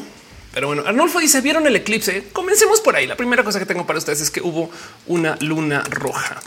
Y entonces, eh, sí, esto es algo que decir, porque esto fue ayer. Mucha gente me dijo, haz roja, haz roja. Y yo, no, no, vayan a ver el eclipse. Además, no podía ser roja ayer. Pero el punto es que em, se le llama luna de sangre también. Eh, y el tema es que se pone roja nomás por el cómo la luz refleja y se pone y se pisa sobre toda la luna. Saben como que también tenemos una atmósfera, como refleja, cómo le entra, cómo llega y cómo vuelve. Y entonces se ve roja se ve roja. Hay gente que no le gusta, eh, que porque tiene quejas. Hay gente que le añade significante a esto. No, claro, se ve roja por un motivo sé, pero hay mucho que decir acerca de un millón de millones de estas, de estas cosas, porque además, para rematar, em, esto me da mucha risa. Em, a ver si encuentro rápido lo que estaba hablando ayer del tema. Creo que llenamos el bingo de la astrología con el tema de la luna de ayer. Eh, y, y, y tuiteé del tema y la gente se enloqueció. Ophelia hablando de astrología, ¿qué está pasando? Pero es que de verdad que me sorprendió un poquito con el tema de un güey. Es que sí son un chingo de cosas. Em, aquí está. Ayer está tuiteando que para quien sigue esto era eclipse lunar de luna roja, o sea, luna de sangre, que dentro de los calendarios astrológicos, porque no están en las fechas correctas, o sea, en las fechas donde se ven las cosas hoy, pero iba a ser, fue un eclipse en Escorpio justo después del viernes 13. y al mismo tiempo estábamos entrando en Mercurio retrogrado en Géminis, eh, que como decía, es como jugar bingo de todas las palabras importantes, ¿no? Ahora, de nuevo, Luis Armenta dice, licántropa fui de nuevo, no más por dejar en claro y por eh, explicar un poco, eh, no más es que estas, estas, son las fechas que se usan en la astrología, en la astronomía. Eh, la luna está en la constelación de Libra en este momento. O sea, está si usted la constelación que está detrás de la luna ahorita, si salen a verla, es Libra em, y la constelación que está detrás de Mercurio, si salen a verlo, es Tauro. De hecho, Mercurio por lo general no se ve este, al mismo tiempo que la luna porque está debajo del horizonte. Aquí esto es para México de paso, no? Pero como sea, de todos modos, me sorprendió mucho el tema de, eh, todas las, o sea, como que yo leía esto y como que es como, como cuando aprendes un idioma y reconoces seis palabras. Entonces ya yo conozco esa palabra, yo conozco esa otra. es Géminis. O sea, yo creo que me faltó decir Virgo y estamos, no? Pero pues sí hubo luna roja y entonces este em, nada, ojalá les haya sido bonito de salir a ver, porque también la próxima creo que viene dentro de dos años. Falta un rato. Dijo Killer Queen roja promocionándose en la luna. Exacto. Cuando decimos linda luna al final de roja es por eso, es por eso. Eric Gutiérrez dice: Creo que fue la sumatoria de em, toda la mala suerte, porque justo pasó lo de ADO. Claro, sí pasó lo de ADO eh, sí, tienes toda la razón, toda la razón. Eh, eh, por si no se enteraron, hubo casos de discriminación con ADO y fue horrible. Polmonio y sale una roja no es cuando Ganon aumenta su poder sobre Hyrule. También exacto. Oscar dice Géminis y por el momento prepárese para la explosión de las galaxias. Michael Moria también dice los tierraplanistas solo vi una raya roja en la luna. Eso también sucedió ayer. Entonces espero que la hayan salido a ver. Si no, de todos modos, gócense que hoy todavía hay técnicamente no es una luna llena, pero miren, para mí las lunas llenas duran tres o cuatro días. O sea, van a ver una raya, un filito que van a decir ah, sigue siendo muy llena. Daniel dice: Me llevé un susto, te está pacheca. Y dije, esa luna le hace falta un cacho, está potente. Qué cagado. Dice Ale Carrera, la luna se pone roja porque le da penita. y Karina dice: Estamos viendo la luna y eh, una niña nos dijo que se estaba quemando la luna y se me hizo tan tierno. Sabes qué, Caro? Yo siempre he pensado justo que ahora imagínate qué pensaba la gente en 1300, no como que, que, que cada de repente de vez en cuando la luna sí se quemaba, saben como que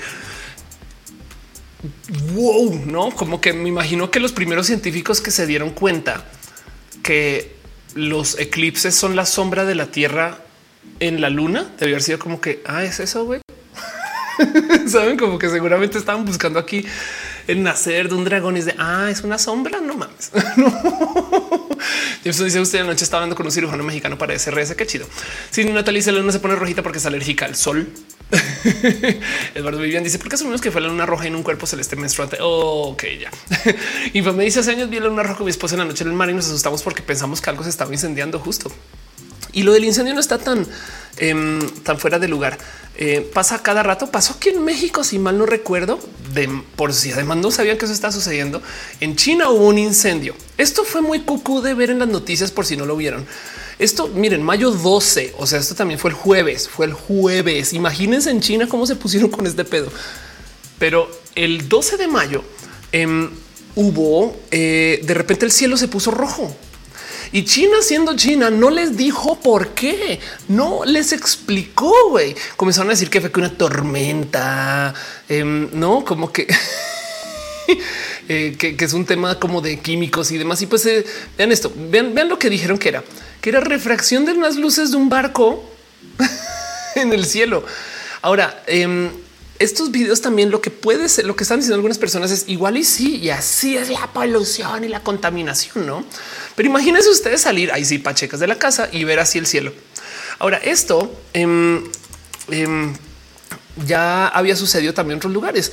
No sé si recuerdan que esto sucedió, por ejemplo, en esto fue en Oregon, esto fue en el 2020, eh, donde hubo incendios y esto es el humo que se adueña de la ciudad y pues como en el atardecer, no más ahora piensen que vean, saben como que vean para que entiendan un poquito el qué significa esto, ¿no? Eh, hay tanto humo que la luz entrando como en diagonal del atardecer o de la mañana se ve así. No, esto fue en Oregon y también hubo un caso en particular. Eh, aquí está, aquí está en China. Eh, esto fue eh, Over Bay Areas, que es, que es San Francisco, seguramente. Eh, también el 2020, ¿no? Y también fue por la misma calidad. De paso, esto también sucedió aquí en México, porque esto fue un incendio que fue como muy cerca a la frontera. Eh, pero el punto es que imagínense el mierdero. A mí me da, me da un poquito de cuando yo veía la luna roja, yo pensaba, imagínense que alguien no sepa qué pedo con el eh, con el eclipse y tres días antes así estaba el cielo. No es como que yo creo que estas personas ahorita les pueden decir que acaba de nacer el nuevo líder de China y, lo creen. Güey, saben como que Ale que dice son la publicidad de roja. Ándale. Unas Mares dice mis tías son creen que usando un broche con hilo rojo estando embarazadas te libras de malos augurios. Claro, yo la pregunta que tengo acerca del tema de eh, el hilo rojo entre la gente que se ama es si existe un hilo rojo invisible entre amantes. Si es invisible, ¿cómo saben que es rojo? Preguntas para otro roja. Eri Frank dice nació el nuevo líder supremo. Eh, este por hizo la escena de Oregon dentro del auto se ve amarillo como que en México en las películas. André total. Luis Armenta dice así se ve en California en estos momentos. Ángel que dice cuando hubo el incendio en California. Exacto. El atardecer se vio rojo en Nueva York. Cancan dice la bandera china en el cielo. Eh, Daniel dice cerca del tiempo los dinosaurios así veían todos los días rojo everywhere. total. Infame dice qué color es el hilo entre la gente que se odia. Qué bonita pregunta. Seguro existe un hilo entre la gente que se odia porque la porque existe el hate watching, no? pero bueno, eso sucedió. Una noticia que tengo para ustedes para compartirles, eh, pero así las cosas. Luego, otra noticia que tengo para ustedes, un poquito de ciencia nomás para este, seguir con este tema. Eh, tuvimos una otra visión de un hoyo negro y entonces dirán ustedes que no habíamos visto un hoyo negro ya, Ofelia. Sí, ya habíamos visto un hoyo negro. Pero eh, tenemos ahora eh, aquí frente a nosotros nada más y nada menos que SGRA. o sea, el estamos viendo aquí Sagitarios A, que es un hoyo negro este súper masivo y este, a diferencia del otro que habíamos visto, está al centro de nuestra galaxia. Entonces, em, Sagitario A es el agujero negro supermasivo que está en el centro de nuestra Vía Láctea. Básicamente lo que estamos viendo es lo que hay en, el centro de, nuestra existencia, por así decirlo, em, dentro de nuestra propia galaxia. Lo bonito es que poder conseguir esta imagen es 10 mil veces más pedo que la otra que habíamos visto, porque para poder ver esto, a ver, vamos a ver este, la Milky Way. Una cosa es ver un hoyo negro que está por allá, como por así decir, en la esquina. Este, está muy cagado. Esto puse Milky Way y vean lo que salió. Em, pero bueno, estoy buscando este Milky Way en particular. Imagínense estar, digamos que aquí y ver hacia el centro. Tienes que atravesar un chingo de material para poder em, ver el puro centro de nuestra galaxia. Me explico, es como que no es para nada fácil levantar esta imagen encima de todo lo que estaba sucediendo. Em, eh, eh, o sea, la cantidad de polvo que hay eh, se ve y de paso esto se ve hasta en la imagen misma. Hay una cantidad de cosas que están aquí que dices y esto qué es, no? O sea, porque porque tenemos esta como imagen tan diferente. Ahora de paso, em, técnicamente no estamos viendo el hoyo negro en sí, porque se supone que la luz no escapa. Bueno, no se supone, se sabe que la luz no puede escapar de un agujero negro sino lo que estamos viendo es el horizonte de eventos, el event horizon, que es el límite cuando la luz cruza, cuando va hacia el agujero negro y entonces de ahí ya no puede escapar. Entonces, si un fotón de luz está justo en la trayectoria correcta por el, horizonte, lo que va a hacer es una cosa que se llama un lente gravitacional. Y entonces, para levantar esta imagen, entonces técnicamente no estamos viendo luz visible, sino estamos viendo ondas de radio reunido por una cantidad ridícula de telescopios individuales y luego se compila todo para poder hacer la imagen sola. O sea, es un pedo muy cabrón conseguir esta imagen. Y acá se las dejo. Em, de nuevo, es la segunda imagen que tenemos de un hoyo negro. El otro anterior, em, este no recuerdo bien cómo se llama ese otro hoyo negro, pero es un, es un agujero negro súper masivo, que es una cosa bastantes veces más grande que lo que estamos viendo acá ahorita. Em, y aún así que se haya podido levantar esto es un súper mega logro literal de la humanidad. Dice en este M87. Gracias. este qué bonito nombre M87 para alguna computadora de la ciencia ficción, no M87. Calcúlame qué tan grandes son los hoyos negros. Ángel Michael Boris, el hilo entre personas que se odian es verde. Por eso de la envidia.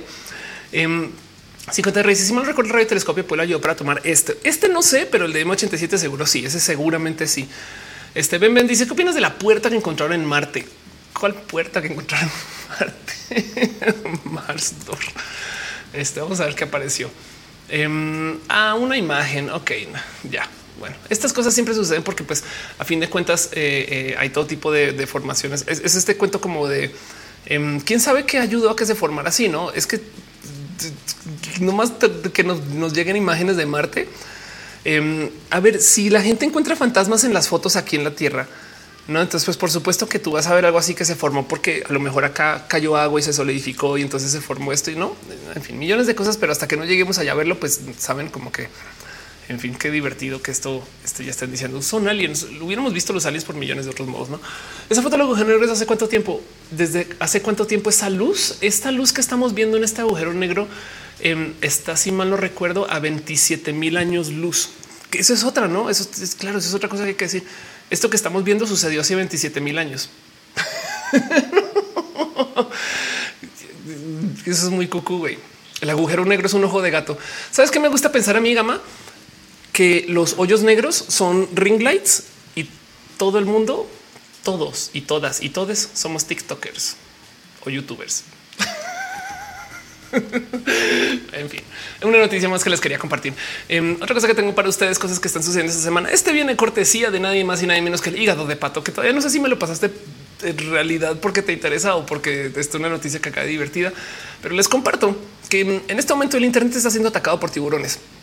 Es una noticia este, no necesariamente nueva, sino que eh, toma luz a cada rato, que por si no ubican o por si no recuerdan o por si nunca lo han visto en roja, Em, este, el, a ver, eh, Submarine Internet Cables. El Internet funciona vía un sinfín de cables que están todos bajo agua. Un chingo, es un chingo de, es un chingo de, cables. O sea, la verdad es que em, vean esto. Hay un, hay un cable que existe para llevar en el Golfo. Ok, es una, en fin, el caso es que hay muchos, muchos, muchos, muchos cables em, y a veces pasa. Y esto de paso, justo lo que noticia ahorita es que Google salió a decir si esto sí sucede es que estos cables a veces se desconectan por porque los tiburones van y los muerden. Ahora, los tiburones también mucho podemos hablar de ese tema, porque si bien estos son cables de fibra óptica, o sea, no necesariamente están haciendo trazado de ninguna energía, por así decir, electromagnética, aunque como tienen cobertura de metal, capaz y algo sí están moviendo. Pero pues a que, no se les olvide que los tiburones también tienen todo tipo como de raros sensores magnéticos, no este cuento que les toca las naricitas, no? Y que hay unos que tienen como literal dipolos, no? Estos tiburones que tienen como los ojos todos lejanos, pues tienen como una, por así decir, literal antena en toda la mitad. Entonces, ¿quién quita que si existe algún tipo de interacción entre tiburón y cable y que por eso les llame la atención? Pero esto eh, es literal. Ahorita es un veremos y el otro lado también, pues estos cables están hechos para que los tiburones vayan y los muerdan, no? Pero pues como sea, hay un algo hay que decir acerca de qué vamos a hacer con esto y sobre todo, tristemente la solución no siento que vaya a favorecer a los tiburones en caso que sea. Ahora, lo que sí es verdad es que son algunos tiburones, no son todos. O sea, no es que todos los tiburones estén tornando contra el Internet, no? Pero bueno, ahí se los comparto una noticia, una cosa que eh, sucede o está sucediendo. Usualmente dice pobre fauna marina. Em, infame dice a falta de me encanta ya dejé mi like. Muchas gracias. Paul dice todos somos píxeles, son píxeles quemados del screen de la humanidad. Emanuel dice este resultado de la mentalidad tiburón. Total, me dice déjanos su like. Gracias.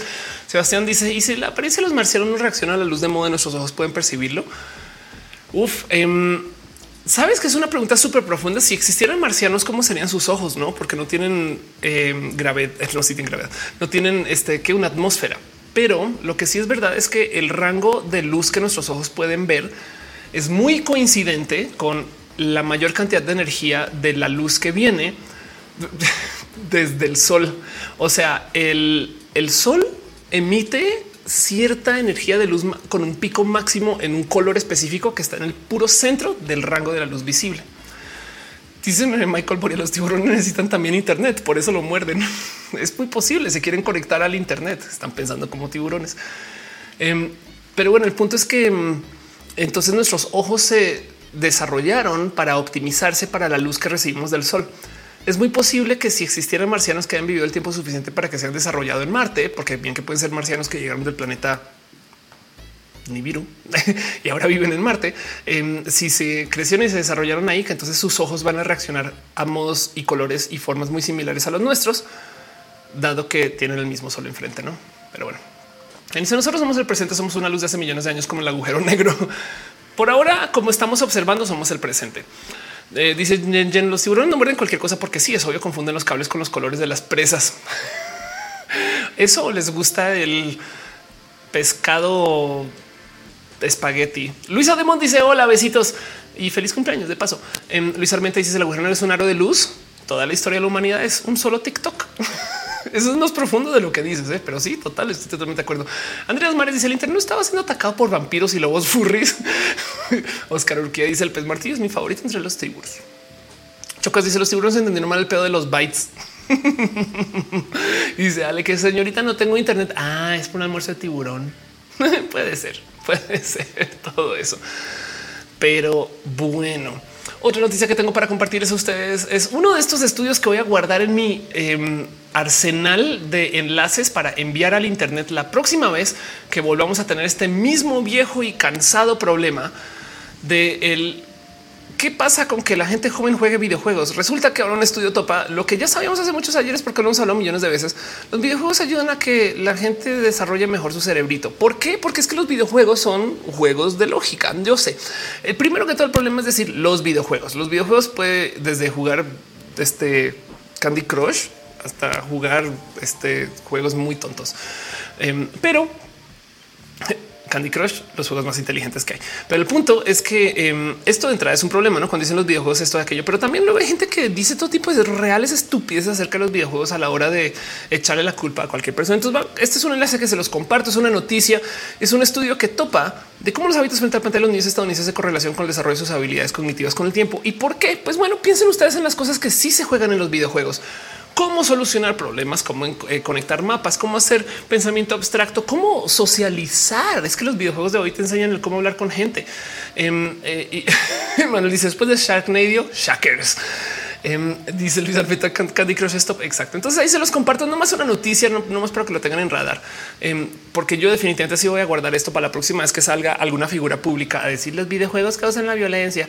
Y es de esto es un estudio inmenso. 9 mil personas jóvenes saben Em, y lo que miden es habilidades cognitivas generales que pues, se le presenta como inteligencia. Pero el punto es que en esencia, eh, eh, quien estuvo jugando más eh, pudo demostrar mejores habilidades en estos rubros de prueba. Y esto habla un poquito acerca de cómo, pues si los videojuegos en última son, pues te piden, son activos, ¿no? Entonces te piden que ocupes la cabecita, pues. Pero bueno, Jen, dice la cuestión no es que sean malos, sino cuando es en exceso como cualquier adicción total y de caché. Si estoy casada por culpa de League of Legends, usa aquí le dice, pero los marcianos viven bajo la tierra, no tal vez sus ojos están adaptados como los topos. Es una buena pregunta. Si hay marcianos que viven bajo la tierra, en cuyo caso, sabes que esto me lo que Si vivieran bajo la tierra, tendrían ojos mucho más grandes, lo cual sí llena el estereotipo de los marcianos. Una cabeza este, delgada con ojos inmensos. Mm. Si que te realizas en Japón o Corea este, del sur juego de montón de videojuegos y por eso la violencia. No, sí, claro, total. Jaime Israel dice los tiburones atacan los cables porque quieren invertir en criptomonedas, porque mente de tiburón. Kevin dice porque siempre hay más comentarios de YouTube. Hay más gente en YouTube. Literal, hay como tres veces más gente conectada a YouTube que a Twitch. Um, Alexa John Jackson me dice: Me acuerdo que de niña me fijaba en las interacciones de Jabo para yo replicarlas. Qué ternura. Pero bueno, en fin. Um, eso eh, este, para las noticias, cosas que tengo. Tengo dos cosas más que repasar con ustedes, pequeñas noticias, cosas que les quiero compartir justo en esto del rubro de los estudios. Em, esto es una cosa que yo creo que vamos a ver aparecer cada vez más en los próximos años. Años. Em, y lo digo porque eh, todavía hay mucho que hablar de ese tema, pero hay gente que genuinamente cree que esto no existe. Y vamos a hablar dos segundos del famosísimo long COVID. ¿Qué es el long COVID? Esto que eh, en esencia dice que el COVID no se acaba luego de la vacuna. y entonces hay mucha gente que años después todavía tiene síntomas del COVID. Y hay gente que le está pasando requete re mal porque al pensar que COVID es solamente una enfermedad respiratoria y que te da una vez y sales, em, tenemos mucho que hablar porque hay cosas que quedan ahí pendientes. Hay literal síntomas de eh, cosas de cuerpo que suceden porque te dio COVID. Eso se le puede llamar long COVID. Y hay activistas del long COVID, es de güey, créanos que de verdad sea enfermedad. Pues bueno, resulta que toparon ahora hace muy poco un como fantasma del coronavirus. En este caso, lo que quieren decir es em, este eh, como eh, decir secuelas, sino es sino que lugares donde, por ejemplo, el COVID se podría esconder, em, aunque pases por tratamiento. En este caso es coronavirus persistente. Y toparon que esto es una forma de coronavirus que puede vivir en el intestino, por así decir. Y entonces el caso es tú pasas por tu COVID y aún todavía esto está en ti y luego lentamente vuelve a aparecer. No, em, esto puede ser parte del motivo por el cual también hay diferentes patrones de eh, contacto entre personas y el mero hecho de que aparezca, pues habla mucho acerca de el, pues lo difícil que es. No lo digo porque además, para rematar, eh, sí es una realidad que eh, el tema del COVID está eh, muy presente. La mitad, o sea, chequen esto, la mitad de la gente hospitalizada por COVID todavía presenta síntomas dos años después. Y, esto pues habla de mucho, ¿no? O sea, por síntomas entiéndase em, que todavía hay cansancio, eh, que todavía tiene temas respiratorios, que todavía saben como que em, este tema de cómo el COVID impacta de millones de modos más de lo que nos dicen los medios, pues hay que decirlo. Y uno de los motivos quizás pueda ser esto, que el COVID a lo mejor aparece literal escondido en el intestino. De paso, una de las cosas que mucha gente todavía no tiene presente como muy culturalmente hablando es que el COVID es también una enfermedad de estómago. Hay gente que eh, no tuvo COVID respiratorio, pero sí se puso muy mal el estómago, ¿saben? Ese tipo de cosas. Dice, dice Lux, qué ganas de vivir que tiene el COVID total. ¿eh? Jen dice: em, Yo tuve una semana, me quería dar un tiro, sentía que me tenía que tirar todos mis perfumes. Luis Armenta dice: eh, ¿Será incluido como enfermedad crónica? Puede ser, puede ser. Pues el punto es que les dejo esto ahí porque em, una de las cosas que nos va a perseguir en los próximos justo 10 años es el tema de que el COVID, a fin de cuentas, no solo es esa una vez que te enfermaste, sino que es mucho más persistente. Que bueno que se están encontrando caminos del por qué es, no? O sea, de dónde viene y qué significa eh, el, tener COVID, por ejemplo, en el, intestino. Pero en últimas, el long COVID va a ser una realidad. Esto va a impactar sistemas de medicina, sistemas de salud y ojalá les crean más. O sea, hay mucha gente que es activista del long COVID porque genuinamente se les da como este tratamiento de ya lo tuviste, ya se acabó.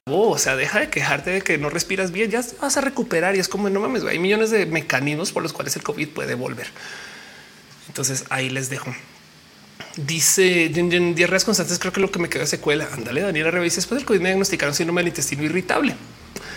Es que bien podría uno decir que a lo mejor eso es otra forma de COVID, sobre todo si encuentran que el COVID es persistente en el intestino, no?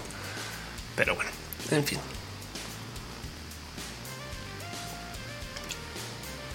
Montserrat dice: Me dio COVID prevacuna hace dos años. Sigo con temas del corazón y pulmón. A mí me dio COVID prevacuna también y mm, yo todavía respiro diferente. Y, además que uno se mete en todo este viaje mental de no, a lo mejor es porque no estoy en forma, no, pero, pero así mira, si es que pues eh, no es posible que todavía tengas un COVID por ahí presente. O alguna forma de o síntomas de haber tenido COVID, COVID, no COVID. Cuando tienes hambre es COVID. Entonces soy de las pocas personas que nunca se enfermó, que yo sepa. Eh, que igual y capaz si no mostraste síntomas, no también puede ser que pasó por ti ya. O no. Capaz y también nunca sabrás. Luis Armenta dice por qué mi solitario no se come el COVID intestinal. What? En fin, la última noticia que tengo para compartirles a ustedes es una noticia de eh, Michis, que porque ya decidí que no voy a poner noticias rudas hacia el mero final. Em, y es que eh, resulta que los Michis, estos son de las cosas que me encanta de aprender.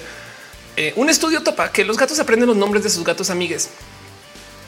Y ya eso es todo. Es un estudio que alguien, primero que todo, yo quiero ser esa científica que está tratando o ese científico que está tratando de investigar cómo se comunican los michis, porque quiere decir que todo el día juega con michis. Es más, saben que voy a este um, cute cats subreddit. Vamos a ver si aquí estamos a ver cats más bien. Aquí está todo lo que les quiero mostrar. Em, pero sí, el punto es que primero que todo quiero ser esta investigadora que ve michis este, para la vida. Em, porque en últimas es trabajar con estos idiotas. y segundo que todo es porque eh, si existe esta ciencia que topa que los gatos aprenden los nombres de sus amigos gatos, ¿qué quiere decir esto? Que en esencia em, entienden no solo de sus nombres, sino de nombres de gatos que les rodean y de humanos que les rodean también.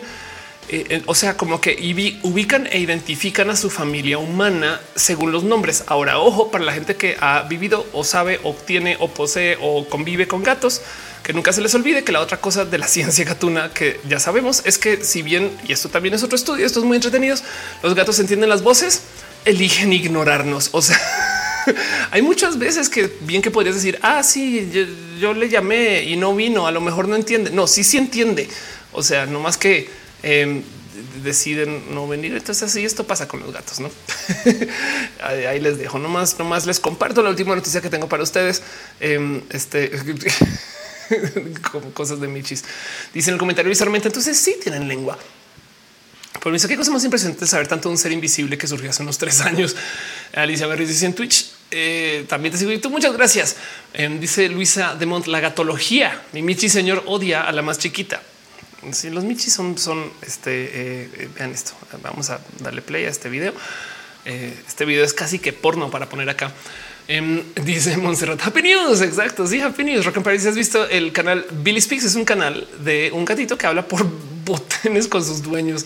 A Israel dice: Yo tengo una gata mes de dos años y, eh, y cada que le hablo me contesta con un maullido. Su sección perfecta. Y supuestamente los gatos no entienden cuando los eh, retas aprenden siendo recompensados. Así gobernaron el antiguo Egipto y todavía gobiernan los Estados Unidos. Yo creo a esta altura, no?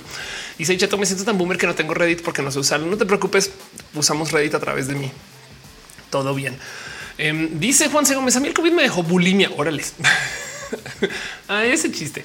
Eh, dice este DMD hace los michis son bien ingeniosos eh, y dice este Luis Armenta dice food. Sí, esas cosas pasan. Em, pero bueno, en fin, con esto cierro toda esta sección y me quedo acá leyendo lo que sea que me quieran poner en el chat. Pero bueno, dice tu Dios el Bob, ¿qué significa estar en forma? Está buena. Si tienes la razón, acaso muy figuración. Es una buena rola. Si se viste lo de Disney que ya no va a tener este ciudades independientes. Sí, sí, claro. Sí, esto a ver, todavía no es un hecho, pero mm, a ver, les explico qué sucede. Disney firmó un pacto con el diablo, em, donde para la gente que no sabe, Disney em, tiene eh, sus ciudades em, hechas desde hace mucho tiempo. Disney técnicamente, o sea, legalmente hablando, Disney es su propia ciudad. O sea, Disney World es su propia ciudad. Y esto es viejo, todo comenzó en 1965, me explico. Compraron un chingo de terreno y se comenzaron a autogobernar. Y para poder mantener este tipo de situación legal, pues en esencia lo que han hecho Disney es que han colaborado mucho con el gobierno legal de la Florida, que en este caso es un gobierno súper derechista, o sea, es un gobierno republican, pues desde hace muchos ayeres. Y el tema es que em, firmaron con el diablo porque llevan apoyando desde hace millones de ayeres a todas las cosas que hacen las personas republicanas en la Florida.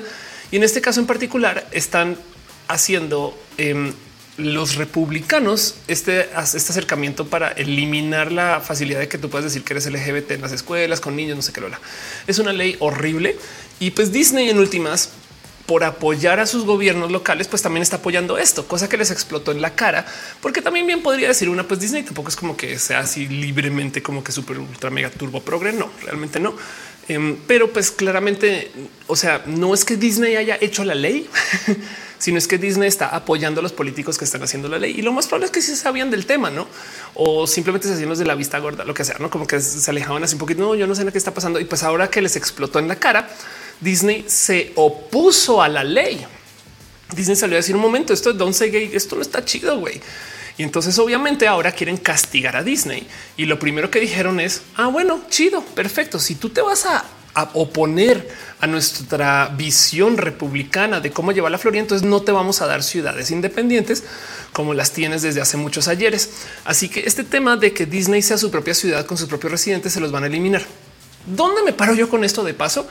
Em, pues honestamente yo sí creo que está bien corrupto que un gobierno funcione a manos de una empresa. Punto. Y esto porque hemos visto una cantidad de veces donde falla. Bien que ustedes pueden decir, sí, pero los gobiernos son corruptos también. Ophelia, pues bueno, pues, adelante, sí, sí, no lo voy a negar. Pero del otro lado, piensen ustedes en cuántas historias hay de la ciudad de la fábrica, que cuando la fábrica quiebra ya no hay ciudad, ese tipo de cosas.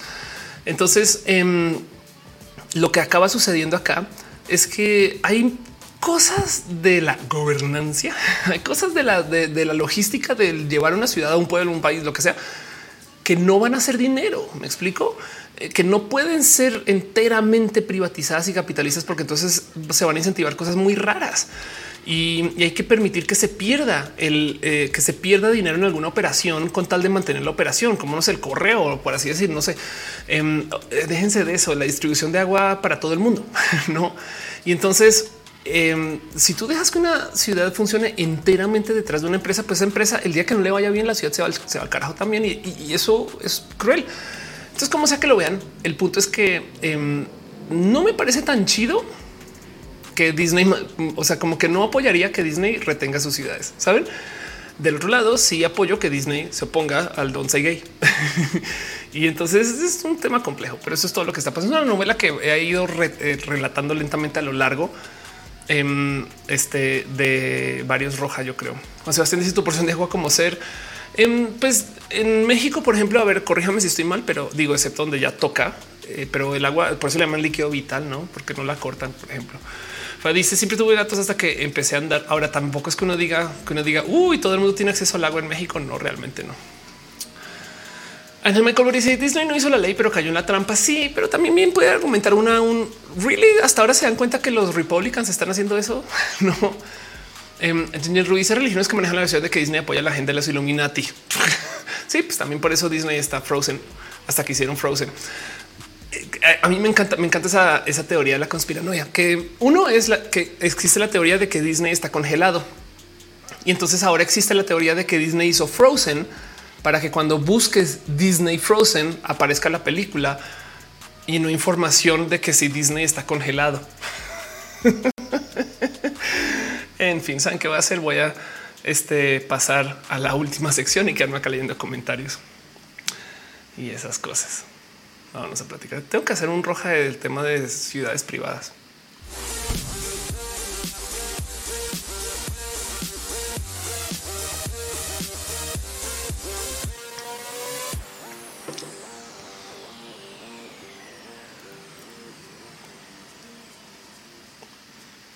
Nos fuimos lejos con la teoría conspiranoica de Disney, ¿no? sí, esas cosas pasan en el Internet. Dice Luis Armenta, la verdadera teoría conspiranoica es que las Frozen son lesbianas y Disney es del chamuco. y Chato dice lo que pasa es que es una empresa y quiere ser políticamente correcta. Está bien siempre y cuando se mantenga coherente. Otro motivo por el cual hay problemas literal de interés al tener empresas, eh, perdón, ciudades empresa. Dice Grungy me habla de Starbucks y el pago de viejas empleadas que quieren practicar un aborto, el apoyo a las cirugías de cambio de sexo y provisión de la palabra frappuccino. ¿Por qué prohibieron la palabra frappuccino? Vamos a googlear eso. Me. Bueno, no más por dejar en dicho. Eh, Starbucks siempre eh, en Estados Unidos, ojo, Starbucks en México no tiene nada que ver con esto porque Starbucks en México no existe. En México tenemos una empresa que se llama Alsea que montó un negocio con permiso de Starbucks que se parece a Starbucks, pero no es lo mismo porque, por ejemplo, los empleados y las empleadas de Starbucks en México no tienen acceso a estas joyas de oferta que vienen por parte de su seguro. El seguro de empleados de Starbucks paga las cirugías desde hace muchos ayeres em, y que no sabía que el tema de los eh, del apoyo al aborto también estaba ahí. Ahora vamos a buscar Starbucks eh, eh, prohibits frappuccino. Qué raro, qué rara teoría. ah, wow. Además dice que es en México. Órales, qué locura. Vamos a ver. Vamos a ver. Es la primera vez que me entero de esto pero pues este eh, aparentemente ¿Qué está pasando? Al parecer Starbucks nos pide que eliminemos el nombre frappuccino del menú. Escribió café jarocha. Esto viene de esta autotraducción. Este em, eh, jarocha Antoinette eh, Café Rolling Social Networks. Em, ah, órales. A través de una publicación en Facebook, este local comercial ubicado en Boca del Río Veracruz compartió fotografías de una carta fechada el 14 de febrero, los cuales indica que reciben. Ah, ah, bueno, ok, esto me hace más sentido. Va. Entonces, un café que no es Starbucks recibió una carta de amenaza por parte de abogados de Starbucks en México, o sea, de Alsea, diciendo no pueden usar la palabra frappuccino. ya entendí. Ok. Y ahora, pues esto obviamente le explotó en la cara a Starbucks este global. Claro, pues es que saben que, en fin, sí, claro. Ahora la pregunta es que haya sucedido esto, pues vaya uno a saber, no? Em, pero de todos modos es, bonita noticia. Eh, dice Lux publicidad de micrófonos. Alguien ha estado buscando micrófonos. No soy yo. Andreas Mares dice eso no funciona porque busque Disney Frozen igual Disney Frozen. Lo primero que me sale es una nota de la teoría del fundador. Invortex dice otro fraude como el nacimiento de dragón que era sombra. un poco sí, un poco, un poco sí. Em, qué locura que solo aparece esa una nota, aunque en fin, pues sí, em, estas cosas, las historias de estas mega cadenas son raras. Perdón, Lovecraft Doppler, Doppler deja un abrazote financiero. Muchas gracias. Eh, me voy a tomar dos segunditos nomás para asomarme por los abrazos financieros en general, porque no los he estado viendo y, la neta, neta, eh, son un chingo. Gracias de verdad por su apoyo, su cariño, su amor.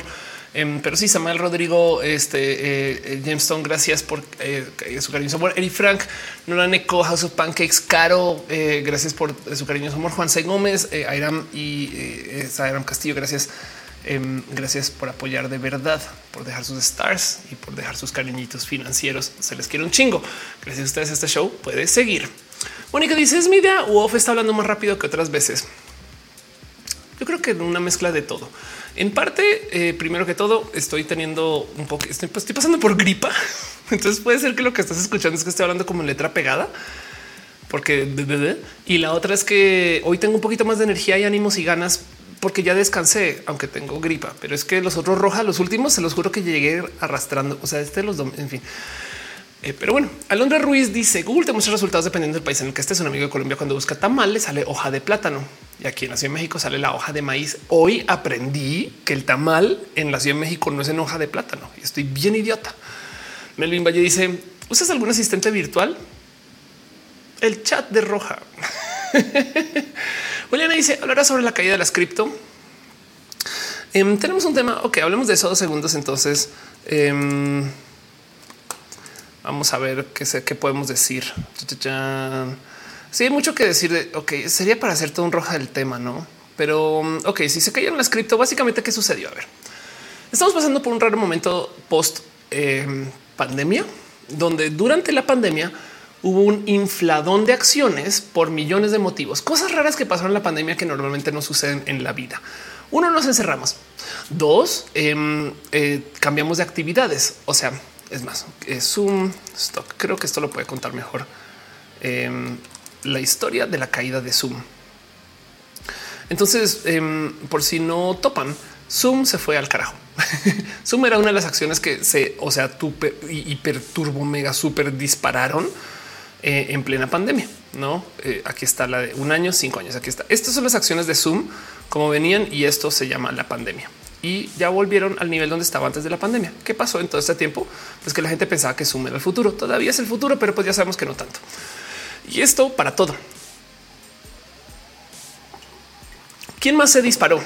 Ok, Amazon Stock Fall. Em, aquí está. Amazon está cayendo. Esto cuando fue abril 29 del 2022. Ok, no Amazon cayó el 14%. Ok, quién más está cayendo? Netflix, eh, fue fall. Puse en stock lo puse al revés, pero bueno, eh, acá lo encontré en Google y acá tienen. Netflix está también metido en todo tipo de problemas. De hecho, el mini roja que sale de hoy es de esto. ¿Qué está pasando? ¿Por qué Zoom, Amazon, Netflix y las criptos se fueron a piso? Pues porque la gente volvió a trabajar.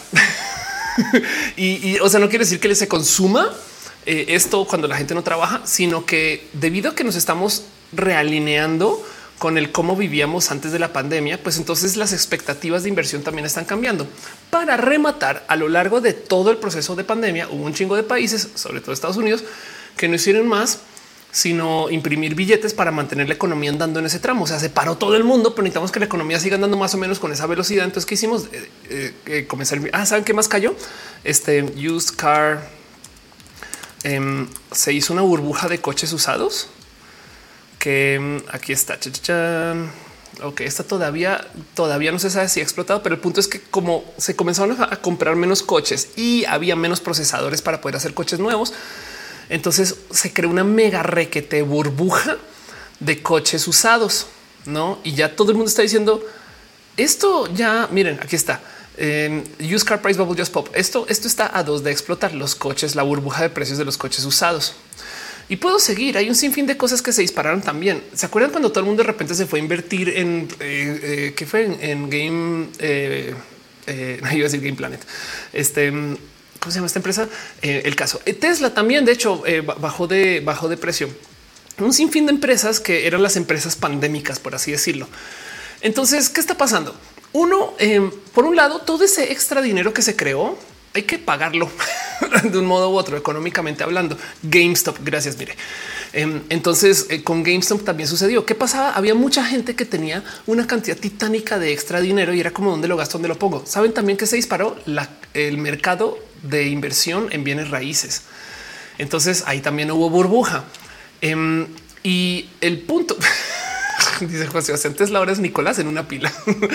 es el punto es que eh, básicamente, por un lado, ya no estamos ocupando las cosas que ocupábamos durante la pandemia. Miren, yo creo que una de las, a ver, de las empresas que más se, pusieron pendejas con esto es Pelotón. Ustedes puede que no ubiquen Pelotón mucho porque en México no sé si se vendieron, pero Pelotón es la estupidez más grande del planeta en su idea de negocios. Más la idea fue una idea chida. Em, el punto de pelotón, a ver, pelotón para que para que las puedan ver por si no las ubican, eran unas eh, no más, sino eh, máquinas de ejercicio para la casa. Entonces, ¿qué son las pelotón? Estas em, son básicamente bicis estáticas con una pantallita. Caras como ellas solas, pero caras como ellas solas. Em, entonces, eh, ¿Qué, compras tú con una pelota? Si me recuerdo, cada una valía algo así como 3 mil dólares, pero para rematar tenían un costo de suscripción bastante más caro, aunque, o sea, no mucho, o sea, más caro que el suscribirte un gym, pero no, no groseramente más caro. Digamos que una suscripción de gym 30 dólares, pero tú te cobraba 50. Durante la pandemia, todo esto hizo todo el sentido del mundo apenas la gente comenzó a salir de la casa y pudo volver a gyms, esto se fue a piso, se fue a carajo. Pero durante la pandemia, híjole, yo veía noticias de cómo pelotón es el futuro del gimnasio. Ahora sí se acaban después de la pandemia, nadie va a volver a un gimnasio porque tenemos gimnasios en la casa. O sea, la mamalona de cosas que escuché de pelotón fue inmensa y al parecer como empresa pelotón se la compró. Como empresa comenzaron a sobreproducir Em, y a sobrehacer básicamente este, eh, no como que sus servicios y demás sin necesariamente bajar de precios. Entonces su caída fue titánica titánica. O sea, en enero del 2022 se fueron a piso y mucha gente entonces, pero o sea, cómo no eran las empresas que van a cambiar el futuro. El caso, em, el, punto es que las grandes caídas de las grandes empresas vean, vean por dónde va la cosa. Em, Zoom se fue a piso, Amazon se fue a piso, Netflix se fue a piso, Pelotón se fue a piso, saben? Y las cripto también. Las cripto se fueron a piso. Entonces, em, el, punto con todas estas empresas es que estamos enfrentando varias cosas todas el tiempo. La primera es de nuevo, estamos volviendo a nuestra rutina de vida estándar, lo cual quiere decir que no Zoom no es el futuro. Zoom sería el futuro si estuviéramos viviendo en la vida en el encierro. Sí, algunas empresas se van a quedar con home office, menos mal, pero no es tan el futuro como lo decía su valor hiperinflado de accionarios. No, luego de otro lado tuvimos una cantidad ridícula de dinero que no sabíamos dónde poner porque no lo estamos consumiendo viviendo.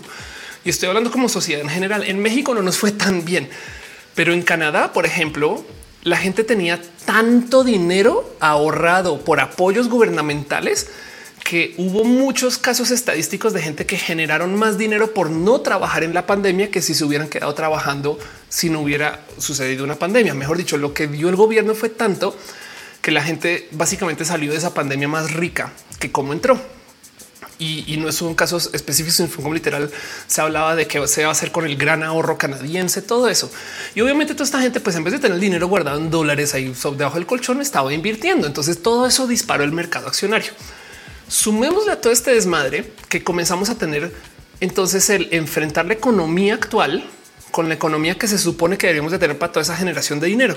Entonces ya estos países que imprimieron un chingo ya comenzaron a decir vamos a ponerle el freno, lo cual hace que la gente entonces ya no, ya no gasto en nada, güey, y yo ahora sí lo ahorro. Motivo por el cual toda esa cantidad de dinero ahora se está poniendo como en otros lugares que en esencia es lo que está haciendo que los mercados se frenen un chingo. Mucha gente, por ejemplo, literal lo que hizo durante la pandemia es tomó todo ese extra dinero y lo puso en cripto. Se acabó la pandemia, entonces lo sacó de cripto, lo cual hace que las criptos se vayan a piso. Por eso se disparó GameStop, por eso se disparó Tesla, por eso se dispararon los NFTs. Había mucho dinero andando por ahí libre que no se ocupaba. Y ahorita los poderes del mundo quieren que ese dinero sí se ocupe.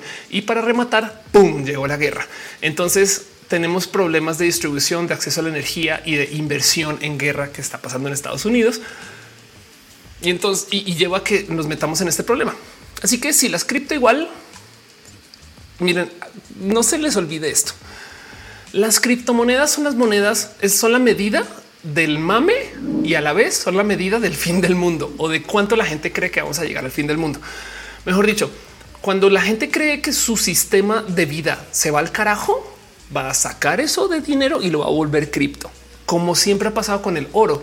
Cuando la gente cree que los gobiernos van a colapsar, güey, el peso, eh, el, dólar, eh, la moneda de, actual se va al carajo. Entonces yo lo pongo en oro porque el oro dura más que los gobiernos. Pues ahora eso es lo que está pasando con el cripto. Y entonces ahora, pues que el sistema medianamente está volviendo a funcionar, pues la gente lo saca de cripto y lo pone en su lugar. Así que si las criptos se fueron a piso y, pues cuando bajó la marea nos dimos cuenta de mucha gente ya lo tenemos muy visto, pero pues mucha gente se dio cuenta que había gente que andaba por ahí sin pantalones, no más que la marea no lo mostraba. Em, cosas que se fueron al carajo, pues las NFTs. También hubo un caso en particular em, de una moneda que esto, esto acaba de este. Em, vamos a ver si, si, encuentro una nota así bien rápido que lo escriba, pero esto acaba de suceder y esto a mucha gente le cayó como sorpresa. Pero esta moneda Luna también se fue al carajo. Al parecer esto fue muy artificial. El motivo de, la caída de Luna tiene que ver con el hecho de que literal billonarios se pusieron a jugar el juego de tirar la moneda a piso porque el fundador de Luna, vean eso, no, porque al parecer el fundador estaba hasta armando desmadre en Twitter con billonarios y en fin, hay toda una novela detrás de Luna que no me sé. Si ustedes se la saben, eh, si quieren resumirlo ahí en el chat, adelante. Pero el, punto es que esto, esto es un poquito más de índole personal y de juegos de gente con mucho dinero, pero que de todos modos, como las cripto van a piso, em, pues también esta se fue a piso y se fue a piso de modos titánicos. Y además lo triste de esto es que Luna, y creo que había una moneda, no sé si era Luna que se vendía como una literal, una moneda estable, pero de estable tenía que se llamaba estable.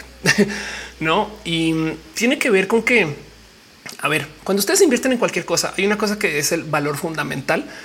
Y si quieren verlo de otro modo, es cualquier cosa la que compremos tiene su valor fundamental y su valor de tren del mame. Entonces, por ejemplo, Apple tiene una cantidad titánica de tren del mame. El problema es que no sabemos qué tanto. Hay gente que trata de, cuando se hace análisis de acciones, trata de como de desencubrir, bueno, cuánto debería de valer la acción, no? Y muchas veces se topan que digamos que la acción debería valer 100, pero se está vendiendo en 300 ¿Qué quieren decir esos diferentes, esos 200 dólares de diferencia? Que se espera que en los próximos años todo eso crezca la empresa, ¿no? El tema es que cuando el valor fundamental está ya tan lejos de donde está el valor accionario, ya nunca, o sea, por más que les sueñes, no van a llegar a, o sea, si el valor fundamental de Apple fuera 100 dólares y se está vendiendo en 1500, es de güey, la empresa tendría que crecer tanto para llegar hasta allá. Entonces es poco probable. Esto es un momento de no invertir. Así que bajo esta lógica de para qué sirve y cuál es el valor fundamental y cuánto de más es el tren del mame, las Bitcoin por lo general, perdón, no las Bitcoin, sino las criptomonedas por lo general tienen un valor fundamental muy bajo y un valor de tren del mame muy alto. Esto se puede leer bien. Esto genuinamente puede ser nomás un. Esto sucede porque es que se espera mucho de las cripto, no? Pero también bien podría una decir o están sobreinvertidas. Entonces, ¿para qué sirven las criptomonedas? Millones de cosas para sostener un valor accionario, para sostener un país. En el caso de las monedas que representan no este eh, eh, intercambio para países, porque hay países que usan eh, Bitcoin, por ejemplo, pero un NFT, por ejemplo, no sirve para nada, no? Sobre todo porque lo que estás comprando con el NFT no es la pieza de arte, sino es el certificado de que tienes la pieza de arte. Además, un certificado que se puede falsificar, torcer, doblar, dañar, intercambiar el caso. Entonces los NFTs estaban muy puestos para irse a piso. Pero ojo, eso no quiere decir que sean malas inversiones en su momento. Solamente que si ustedes viven montando el cohete, echándose el pase de cocaína, güey, bien que pueden en la mañana hacer la inversión y venderla en la tarde, hacer un varo y decir listo, yo me fui güey, y saqué 100 mil dólares de aquí. Saben como que hay gente que sí piensa así, que piensa que em, güey, si esto está es como es como la gente que le entra a los piramidales. Es yo le entro mientras de y salgo, no? O quien dice no contaminan un buen las NFTs. Este video contamina un buen también, pero sí las NFTs contaminan un buen. Todo, todo lo que es cripto contamina un buen. O sea, hay gente que genuinamente depende de su em, estrategia de inversión. No todo tiene que tener un valor fundamental. Saben como que es un tema de, y también de su de su compás moral, no? O sea, eso también también entra en juego ya en este caso. Pero el caso es que eh, sí, ahorita estamos pasando por un ajuste raro que no hemos visto en mucho tiempo, si es que no existe. Killer Queen dice pandemia, crisis, guerra, la historia cíclica. Lo que se dice no es que se repite, sino que tiene eco. Pero sí. Jensen dice eso debería de ser ilegal. Sí, el problema es que sí, ese es el problema del mercado de inversión y el mercado capitalista, que requieren de que exista algún modo de que tú puedas especular porque si no, entonces las cosas no van a crecer. O sea, me explico. Imagínense que si ustedes generaran exactamente el dinero que se necesita para vivir, no? Si fuéramos personas perfectamente utilitarias, hiciéramos solamente lo que necesitamos para vivir y por algún motivo algo pasa, una emergencia, una caída, un accidente, lo que sea, y tenemos que generar un poquito más, tenemos problemas. Entonces siempre tenemos que generar un poquito más. O visto de otro modo, si yo tomo mucho dinero prestado, si no es para malgastar, si yo tomo mucho dinero prestado es porque tanto, tanto así creo en mí. Saben? Así que em, digamos que yo tengo una línea de crédito de 50 mil dólares, no es porque yo no ahorita, no la puedo pagar, pero yo creo que la voy a poder pagar. No, por dar un ejemplo. Esto, por ejemplo, se ve muy presente en el tema de la supuesta creencia de que los gobiernos y los países no deberían de tener deuda. Si un país no maneja deuda implica que no cree en su futuro. O, sea, dentro del sistema capitalista, tú tienes que tener deuda porque estás apostando en ti. ¿Quién más para apostar en ti si ni siquiera tú apuestas en ti? güey? No? Entonces, lo mismo pasa con las inversiones y la especulación. Bien que podría un argumentar, no es que a Luna sí le veíamos cosas útiles. Sobre decir que un chingo de gente solamente le veía una inversión del momento y ya no. Y entonces eso es por hablar solo de Luna, porque hay un chingo más de otras monedas que se generan o se generaron y se creó este mercado donde cualquier persona podía fácilmente generar monedas, lo cual en esencia yo creo que solamente alimentó o ha alimentado a la gente que montó el servicio. Como que este tema de yo monto un website para que tú puedas mintear NFTs o Bitcoin, ahí está el business. pero como sea, el punto es que em, ahorita en esencia estamos sacando de un chingo de dinero que se creó, así sea ficticio o real, para podernos sostener durante la pandemia. Nadie puede medir bien qué tan grande es la economía ahorita porque hay una cantidad de sobreinversión. No, nadie la puede medir bien en general. Pero el punto es que ahorita los gobiernos lo que crearon todo ese dinero están tratando de poner los frenos y eso hace que la gente esté retirando el dinero del mercado y entonces muchas cosas están a la baja, entre esas también cripto. Espero haber explicado algo. Todo esto me lo saqué detrás de la oreja de lo que sé, de lo que he leído en las noticias. Si me faltó algún dato, si me fallé algo, si metí las patas, déjenmelo saber. Leo en los comentarios un poquito porque honestamente todo esto es pues, yo improvisando. Murad dice luego prohíben y demonizan las apuestas. En fin, la hipotenusa em, dice, dice, ¿por qué no más billetes y ya? Eso, eso hacen siempre. la pregunta es cuántos más. O sea, se dice un flujo de corriente, valor fundamental nulo. Hay monedas, hay criptomonedas que tienen valor fundamental nulo. Eso sí es una realidad. Yo honestamente sí creo que el Bitcoin tiene valor fundamental de por sí, no? O sea, como propuesta, em, el Bitcoin como moneda sí le veo valor fundamental. Hay otra, no creo, eh, esta con la que usa American Express, Ethereum. Em, en fin, hay par monedas que digo sí, sí se justifica su existencia y siempre tendrán inversión. Em, pero hay unas que son nuevas y la única, el único motivo por el cual la gente cree que tiene valor fundamental es porque un influencer dice que lo tiene y es un poco de wow. Jin Jin dice la premisa del capitalismo es ese mismo eh, de la deuda como progreso, pero en realidad es esclavitud. Si sí, una puede argumentar eso y, no estoy lejos, lejos, lejos, lejos. Carolina Calzada dice qué opinas de la lluvia sólida? Vamos a buscar lluvia sólida. Ah, de paso salió. Em, ¿Qué es la lluvia sólida? Lluvia sólida en Amazon. Madre mía, eh, hay tantas cosas que dicen lluvia sólida. La lluvia sólida es un sistema de riego, a diferencia de otras que como el de goteo ti. Yo estoy leyendo lo que es la lluvia sólida. No, no tengo mucha opinión de esto. Em, este, el goteo sin ti es el único que emplea agua, eh, agua en estado sólido, o sea, hielo. Los resultados son extraordinarios porque la raíz se mantiene húmeda por varios meses, se rehidrata. What? No sé nada de esto. No sé absolutamente nada de esto. Em, espero que funcione. a ver, el invento de un mexicano expansión.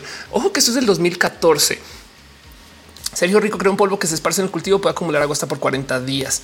Ah, qué chido. Eh, Sabes que si he visto esto en eh, eh, plantaciones hidropónicas em, de mota, comer su, su propia empresa. Ya, ya entendí. Entonces es como una suerte de gel que em, retiene agua Ok, es una cierta, es una suerte de gel que retiene agua. Entonces, técnicamente tú tienes riego en lugares donde no lo habría normalmente, porque tú lo puedes generar, eh, eh, este cargar de agua, llevar a otro lugar. Y como dice acá, es un polímero biodegradable, polvo no tóxico que es capaz de absorber 200 veces su peso en agua. O cómo se llaman estas como bolitas de juguete que mm, eh, tiras a la tina y haces chiste con eso también. no son las mismas. En, fin, este tipo de cosas me parecen espectaculares. Mm, digo, sobre decir que luego y luego lo único que podría decir así es, claro, y luego por eso estamos llenos de eh, microplásticos, no? Pero como sea, me parecen espectaculares estas técnicas. Todo esto vamos a necesitar trabajarlo mucho porque a fin de cuentas esto es lo que nos va a detener de que eh, el calentamiento o el cambio climático nos lleve al, desastre, aunque no suena barato. Se requiere 25 kilogramos de producto por hectárea de cultivo. Em, como existe desde el 2014, me podrían decir seguro ya hay números de esto. ¿eh? No tengo la más mínima idea eh, si, si es bueno o malo. Suena y, yo lo recuerdo. O sea, la gente que me habló de esto para, para sus hidropónicos me, dijo maravillas, pero de ahí en adelante no tengo más opinión, sino que qué chido que exista. No lo único que puedo decir, qué chido que existan cosas así. O sea, se dicen cosas para latina que se ven como en latina, eh, sin una percepción externa de latina. eh, vale, vale, es otra vez. No hay cosas para latina que solo se ven en latina, pero como se ven allá. Ah, Estás hablando que dije latina, no? Las cucurbitáceas son muy sensibles a la humedad, les provocaría hongos. Sí, me imagino que debe haber algunas plantas en particular que esto sí les sirve mucho, otros no. Eh, Usagi dice cuál es su película de terror favorita. Eh, eh, veo muy poquito terror, sabes? La verdad, verdad, pero cualquier cosa Kubrick me lo va a llevar al corazón toda la vida y lo va a responder de cajón solo porque hay que decir Kubrick. Em, dice J. Carlos, ¿sabes de algún experimento escolar para enseñar física cuántica? No, pero suena bien chido eso, ¿no? Como que, ¿qué hiciste? ¿Qué hiciste chiquito? No, pues estuve hoy, trabajé el experimento de dos rendijas. Em, no, no sé, la neta no sé. Eh, seguro existe. Ana Luna dice para algunas plantas que no se agrada estar 24-7 con humedad, no lo veo tan conveniente. Em, eh, pregunta Mura que si he visto Heartstopper, me la debo todavía. Eh, me debo todavía ver Heartstopper.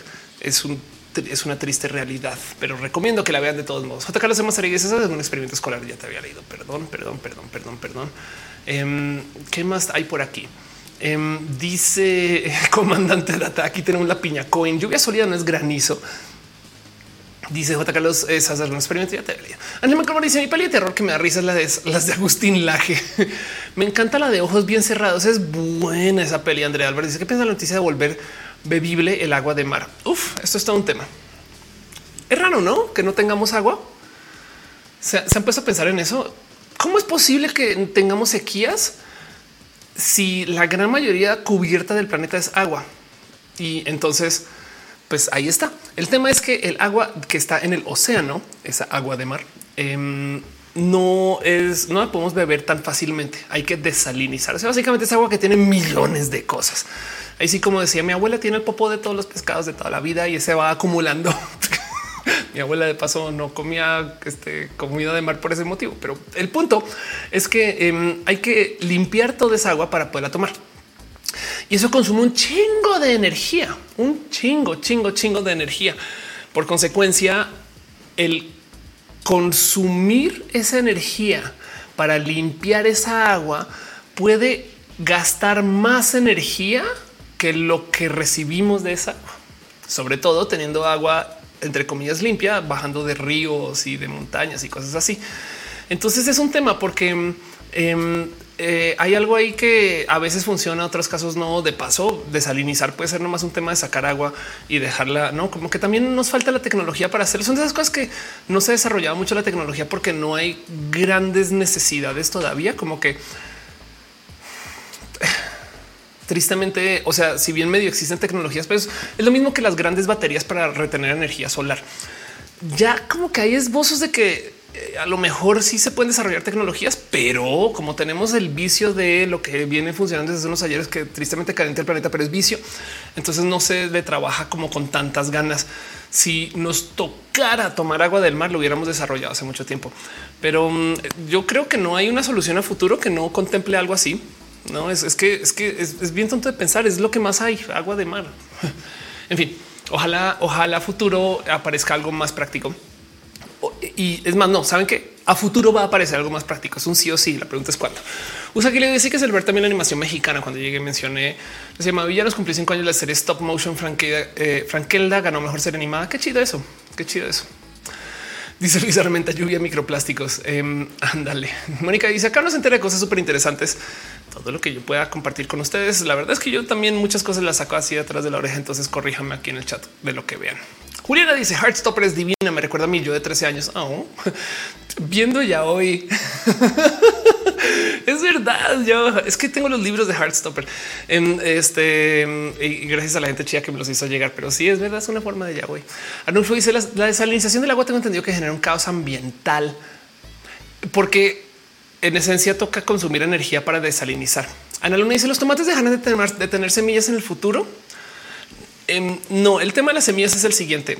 En un mundo que controla su, la genética de lo que consumimos, mejor dicho, hace nada yo compré para una grabación en casa, compré algunos vegetales que normalmente no compro y entonces me sobraron, ¿no? Así que literal los corté y los tiré aquí con mis plantas que ya estoy creciendo todos modos y de repente unos tiempos después veo que están comenzando a dar retoñitos y es un poco de ahora les voy a crecer tomates ahora qué bueno, no me va a gustar mucho eso. Pero el punto es que eh, esto es el futuro que no quieren que tengamos, porque en un mundo donde necesitamos tener todo tipo de crecimientos diferentes por millones de motivos que a veces pueden ser prácticos. Em, el problema es que las semillas de, digamos, Monsanto tienen copyright.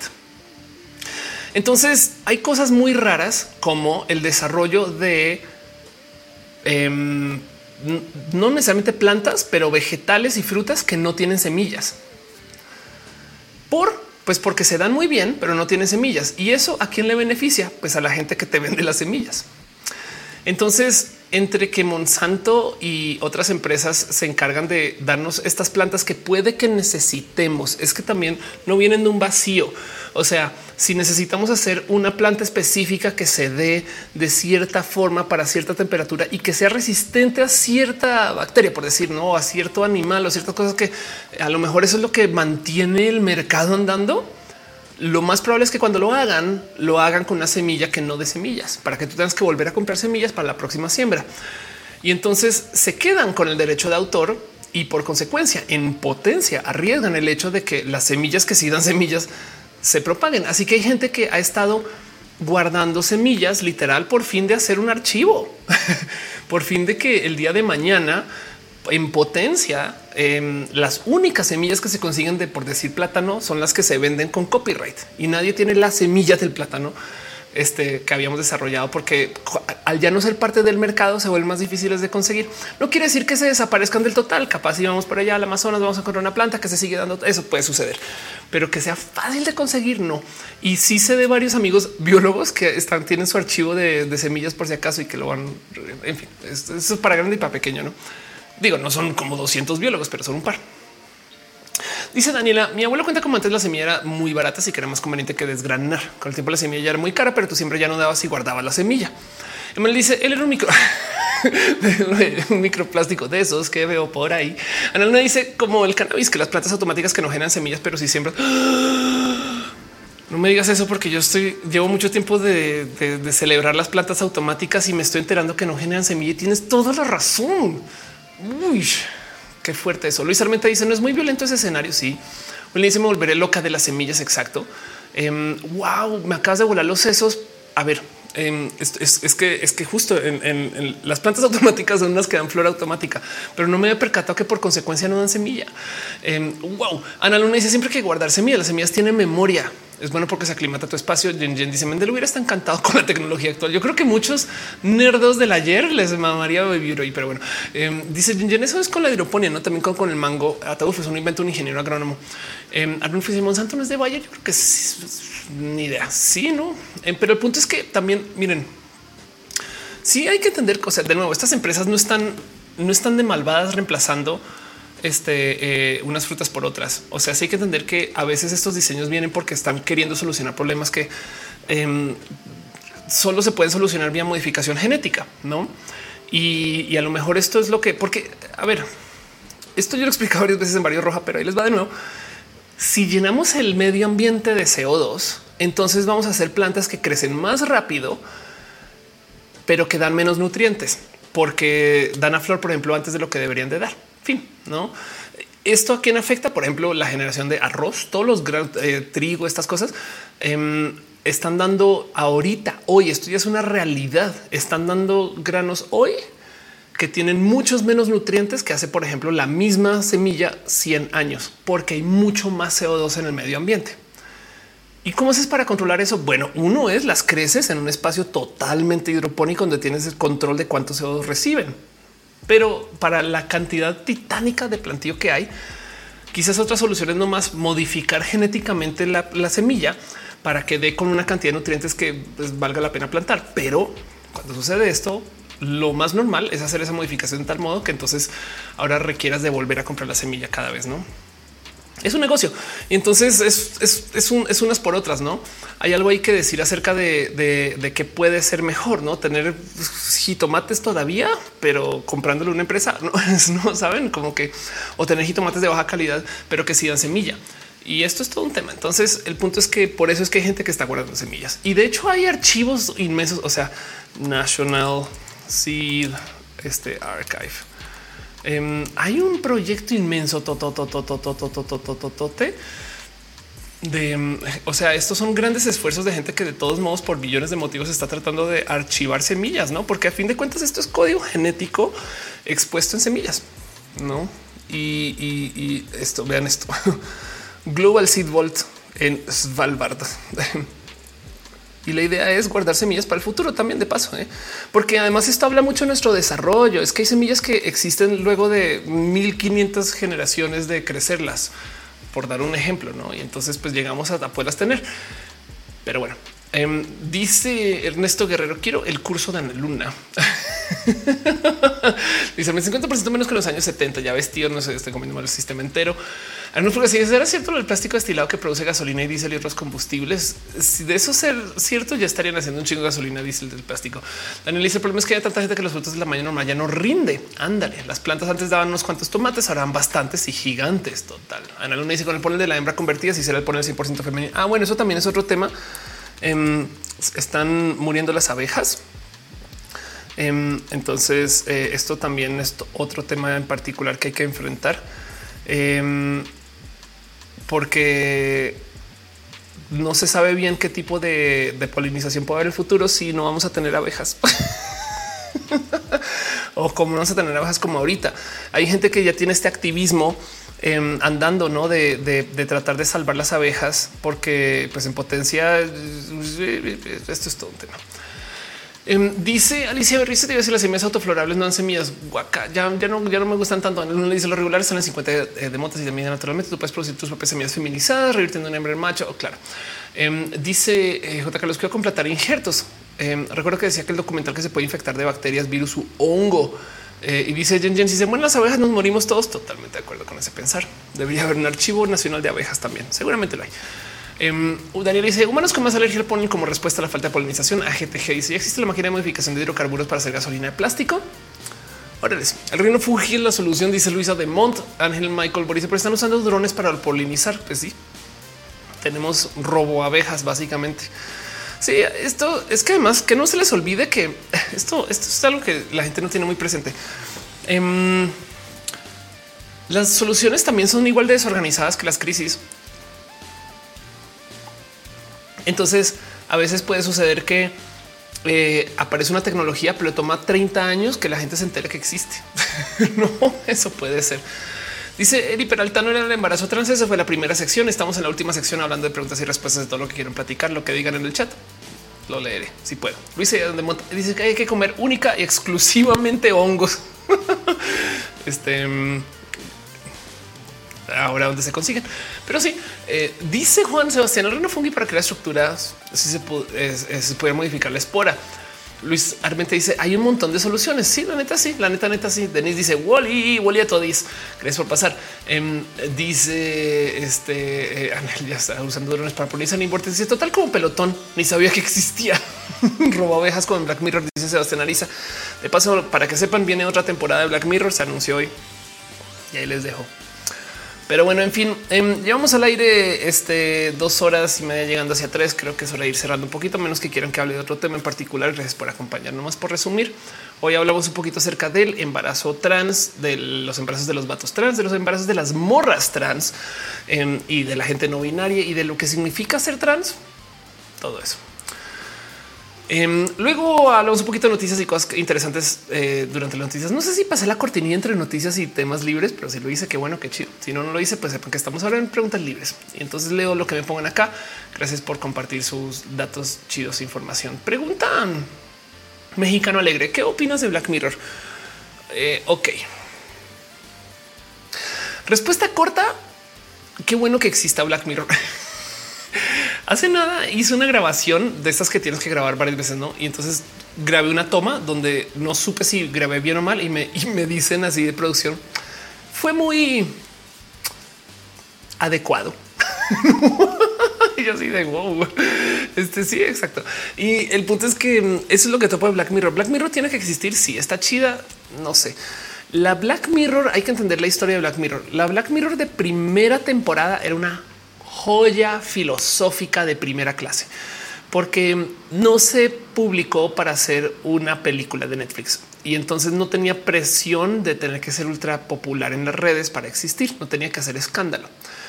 Mientras que en eh, el Black Mirror que vino después, ya le jugaron a cosas un poquito más pop.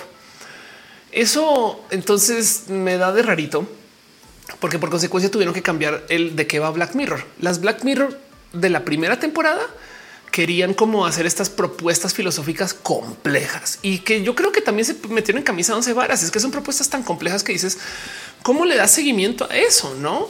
¿Cómo haces que eso, o sea, cómo creces la propuesta desde ahí? Está difícil. Entonces tampoco no, o sea, también entiendo. Pero las últimas de las últimas temporadas lo que hacían era hablamos de algo que ya conoces y te asustamos con eso, como tipo de usas las redes sociales. Mira cómo te pueden asesinar y destrozar tu vida. ¿Saben quién más usa esa estructura narrativa? La Rosa de Guadalupe. Mira cómo esto que ya conoces. ¿Sabías que hay gente comprando criptomonedas? Mira cómo puede arruinar tu familia. ¿Sabías que hay gente usando las redes sociales? Mira cómo puede arruinar tu familia. Y es como de eh, pues sí entiendo la fórmula, pero ya lo vuelve un poco más barato. Y lo que más me salta de eh, Black Mirror es que mm, como es la única, yo creo que esto ya es un problema de Black, o sea, perdón, de las series afuera de Black Mirror, no Black Mirror en sí. Mientras más lo pienso, digo, esto no es culpa de, la serie. Em, pero es que es la única que nos está hablando del futuro, entre otro par, no como que quizás years and years, no? Así que tenemos un tema donde la gente cuando ve cualquier tecnología nueva, lo primero que dice es Black Mirror, no saben como que un poco de oigan, hey, hay mucho más. Eh, eh, me pasa que a veces, ah, sí, estos, estos bots que, ah, como en Black Mirror, y es como, no, no, no, no, no, no. dice Mónica Gavirán, es como los noticieros, tienes toda la razón. Es una fórmula, pero el punto es que lo que me choca de Black Mirror es que la gente ahora le tiene miedo a la tecnología. no saben cómo que un poquito de chale, güey. Pero de resto, mm, como dice Sebastián, estuvo en las primeras dos temporadas, luego reunió con se hizo mainstream. Sí, pues es que cuando tiene necesidad de ser más popular, entonces las propuestas son diferentes. O, como yo, yo creo que lo que sucedió más bien es esto. Esto es una teoría sin fundamentos, me estoy sacando detrás de la oreja. Yo no sé si lo que estoy diciendo es verdad o no, pero es posible que haya sido que más que que se haya vuelto mainstream, es que les dijeron, güey, necesitamos 16 episodios. A ver, tú pale, tú pale, güey. Es de güey, no mames, ya no se me ocurren ideas tan eh, ¿Qué tal si los drones son asesinos, drones asesinos? No me explico como que también si te ponen esta presión de necesitamos tantos episodios, pues claro, no pasa un poquito como las bandas que son muy independientes y firman con disquera y entonces ahora con disquera tienen que sacar música al vapor y antes tenían estas propuestas súper profundas, pues lo mismo, yo creo que por ahí va.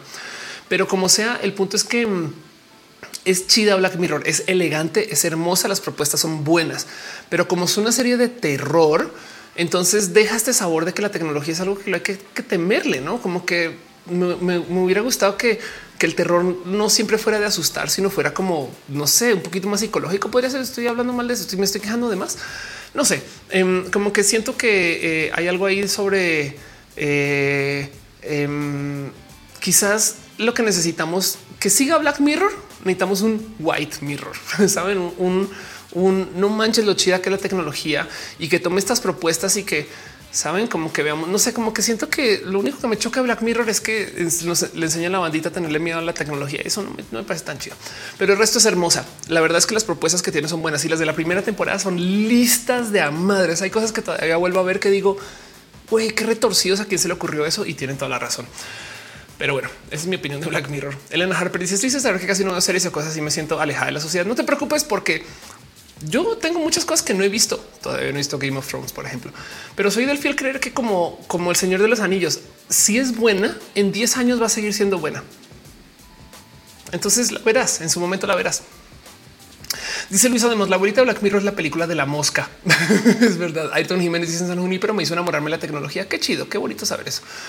Em, dice eh, Juliana, eh, ¿votarás en las elecciones presidenciales de Colombia?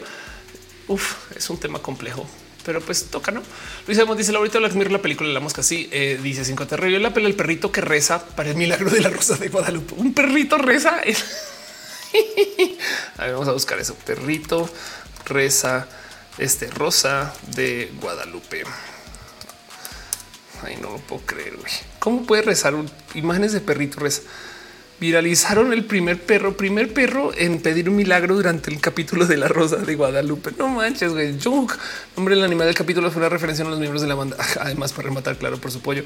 Este em, hay video de esto. ¿Qué es esto? Ok, aquí está.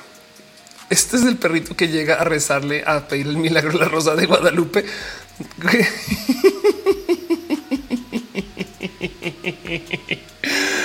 Ay, Dios mío, güey. Vamos a irnos a esta sección. Pero bueno, dice el Bricor, no podría llamarse White Mirror, ya que el nombre Black Mirror viene de los espejos negros que son las pantallas. Sí, eso es verdad. Exacto. Se debería llamar este chido Mirror.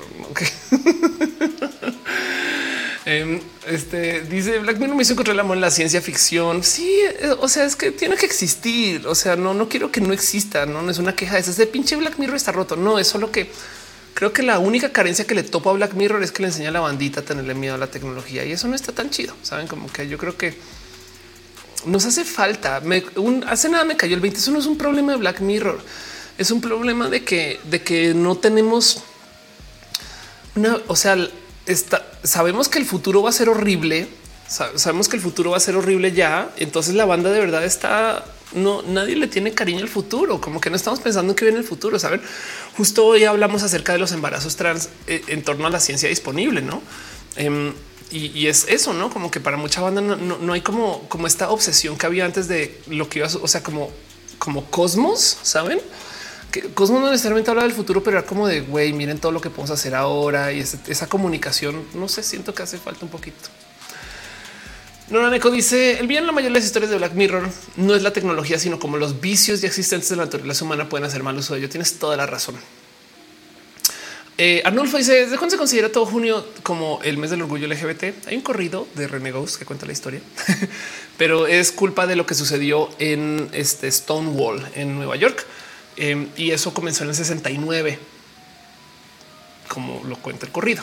Pero el punto es que es la historia de justo como eh, en junio del 69, eh, después de muchas, muchas, muchas redadas en contra de la gente LGBT, eh, dos, bueno, varias personas LGBT, pero famosamente dos morras trans negras, trabajadoras sexuales, este, em, que, estaban en el bar, le aventaron ladrillos a los policías y comenzaron em, las manifestaciones de Stonewall y eso fue en junio y, ahora es todo el mes. Pero bueno. Lo que dice, pero también andaba el Aldous Huxley asustándonos desde antes. Angie dice pasando a saludar. Gracias a pasar las lenchitudes.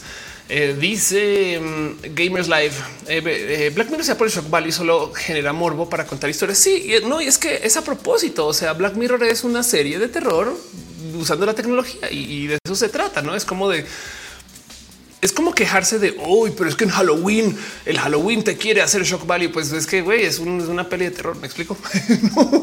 Em, entonces, ese es el tema que, no es culpa de Black Mirror. Es que Black Mirror es la única serie que está hablando de modos tan contundentes acerca del futuro. Cuando me cayó ese 20 fue de chale. Güey, no es Black Mirror. en mi caso, Me dice: Quiero que hagamos historias del futuro. Solar Punk, por ejemplo. Em, sí, esas cosas. Eh, y es que ahora que lo pienso, hay un chingo de series del futuro, no? O sea, ahorita estamos en un momento así muy épico de Star Trek, pero Black Mirror pega. No hay que darle más vueltas a eso. O sea, aquí le dice el presente es el número de episodios de La Rosa de Guadalupe. La Rosa de Guadalupe también pega. Emanuel Ariza dice tecnoterror. Arnulfo dice será que por ser de junio, tú dilo y que sea. Eh, Luisa dice Aldous Huxley y Julio Verne dice Luisa de Montaigne Rubí dice la Navidad gay. Sí, la Navidad gay. De hecho, yo prefiero, yo le tengo más, o sea, a mí me llama más la atención junio y el Navigay que diciembre y la Navidad. Claro, dice, pero todo el mundo habla del futuro este, distópicos y apocalípticos, excepto Star Trek. Pero sí, exacto. Eh, ahora hay un motivo por el cual la ciencia ficción se habla mucho de los futuros distópicos y es porque narrativamente es más fácil.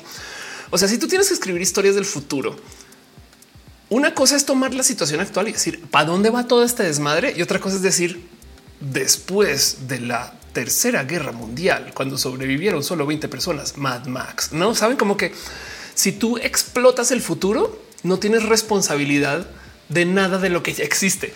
O sea, si tú dices cuando llegó la o, si haces como en Star Wars en una galaxia muy lejana, porque si haces esa, esa mamarrachada, ya no tienes que decir y qué habrá pasado con Bitcoin en el futuro. no. Em, eh, en fin. Pero pues a veces toca, ¿no? O sea, si tienes que escribir historias de, saben, como que fíjense como toda la ciencia ficción sea otros planetas y demás para no tener que este, justificar. Eh, y entiendo por qué, es que esto pasa muchas cosas, ¿no? Dice Scarlett Bolívar Ex Machine me pasó eh, con su hipótesis filosófica científica cibertrans envejeció chido por la trama diálogo roles de personajes machistas y misóginos. Ándale, total. Denis dice shot. Daniela dice solo quería luego relacionar todos los temas de roja Star Trek. Sí, exacto. Solo yo. Em, es que soy fan, güey. Pinche serie buena. Gisela dice ahora, pues desde siempre, como cuando creen que las cámaras robaban el alma. Tienes un muy buen punto, un muy, muy buen punto, no que las máquinas nos iban a matar como en Terminator. Sí, ¿eh? nadie escribió una serie acerca de cómo el futuro iba a ser chido porque tenemos robots sentientes. No qué pedo, güey. Quizás soy yo la que estoy rota. J. Carlos dice: Viste en Doctor Strange un personaje que usa este, la bandera LGBT. Claro que sí, lo mencioné, la mencioné la, la roja pasada. No solo usa la bandera LGBT, es les lencha de madres, tiene dos mamás em, y el pin. El pin es el pin es muy bonito, muy importante. Lo tiene ahorita este, eh, una persona muy especial. Que dice: Ya viste la nueva de Picard voy, estoy, estaba dejando que cierre para verla. Em, pero véanla. Emanuel dice la saga de ser Dragon Ball Z es básicamente una copia de Terminator.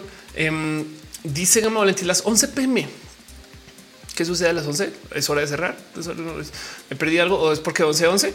JK dice yo flipé mucho. Em, dice Cocorito Charlo, supersónicos y tiene un futuro chido con robots. Tienes toda la razón. Literalmente dice antes como la electricidad que ponían carteles de gente en los cables toda tiesa como el güey, ¿cómo se llama el tieso de Tulum? Eso es otra historia, no tiene que ver con la electricidad. Dice este Caro a las 11:11 11 se piden deseos. dice el problema es cuando la tecnología avanza más rápido que la filosofía moral humana. Pues sí, Ale Carrera dice alguien pregunta la hora en México. Ah, ya, ok. Gracias, Ale. Estamos cumpliendo el deseo de que alguien sepa qué hora son. Em, un respeto desde Bilbao, dice Sanji Pride. Dice algún día jugaremos con esas consolas. Claro que sí. Daniel RB dice un futuro donde mi barredora eléctrica ya no barre y tengo que volver a tomar la escoba. Black Mirror. No hay episodios de Black Mirror con la rumba, no sería muy cagado porque las rumba son las cosas menos amenazantes del mundo. Así voy a ir por ti. No es así de voy por ti con un cuchillo. Y cuando ya viene por ti, de repente que voltea a la derecha. En fin, Sebastián dice es que si cuando las redes celulares sean satelitales, el Internet también lo será, no más cable interatlántico ni continentes en tema de comunicación. Llegan un día para eso. Em, este dice este Andrés Felipe off. Eh, ¿Cómo se llama la página para rentar RAM? Download em, more RAM.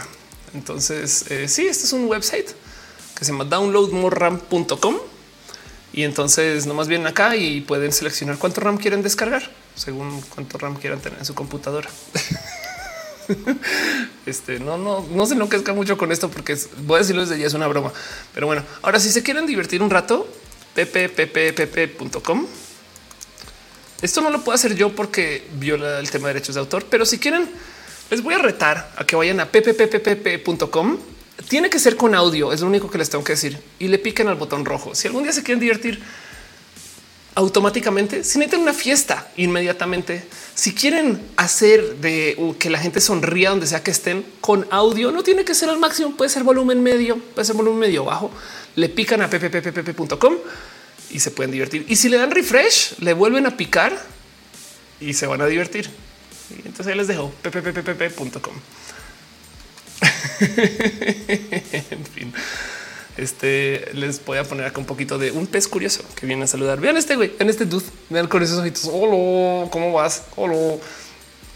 Otra les dice es como es cuántas P son P P P P P P P P P P P P punto com P E P E P E punto P E como la rola. Em, dice, creo que lo hemos salvado el mundo. Este dice J. Carlos es como descargarla para que tu celular vea con rayos X. Literalmente dice así que alguien que llegue a mi casa y solo encuentre ese botón rojo. sí, exacto. Em, es más, acá lo van a poder, perdón, acá lo van a poder ver pppp.com. Ahí se los dejo para que puedan ver.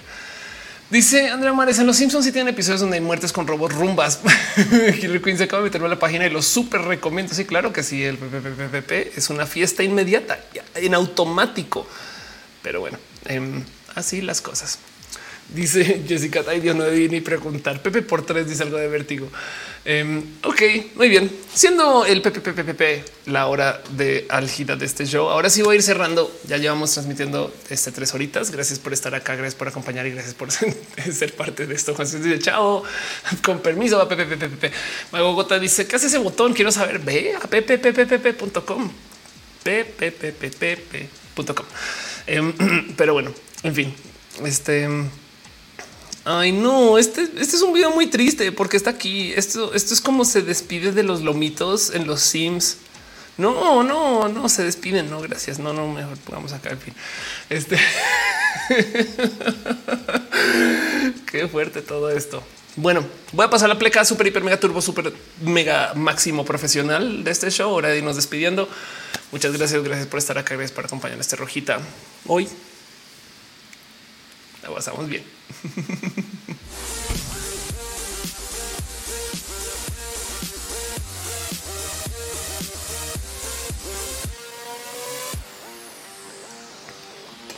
Gente chida del Internet.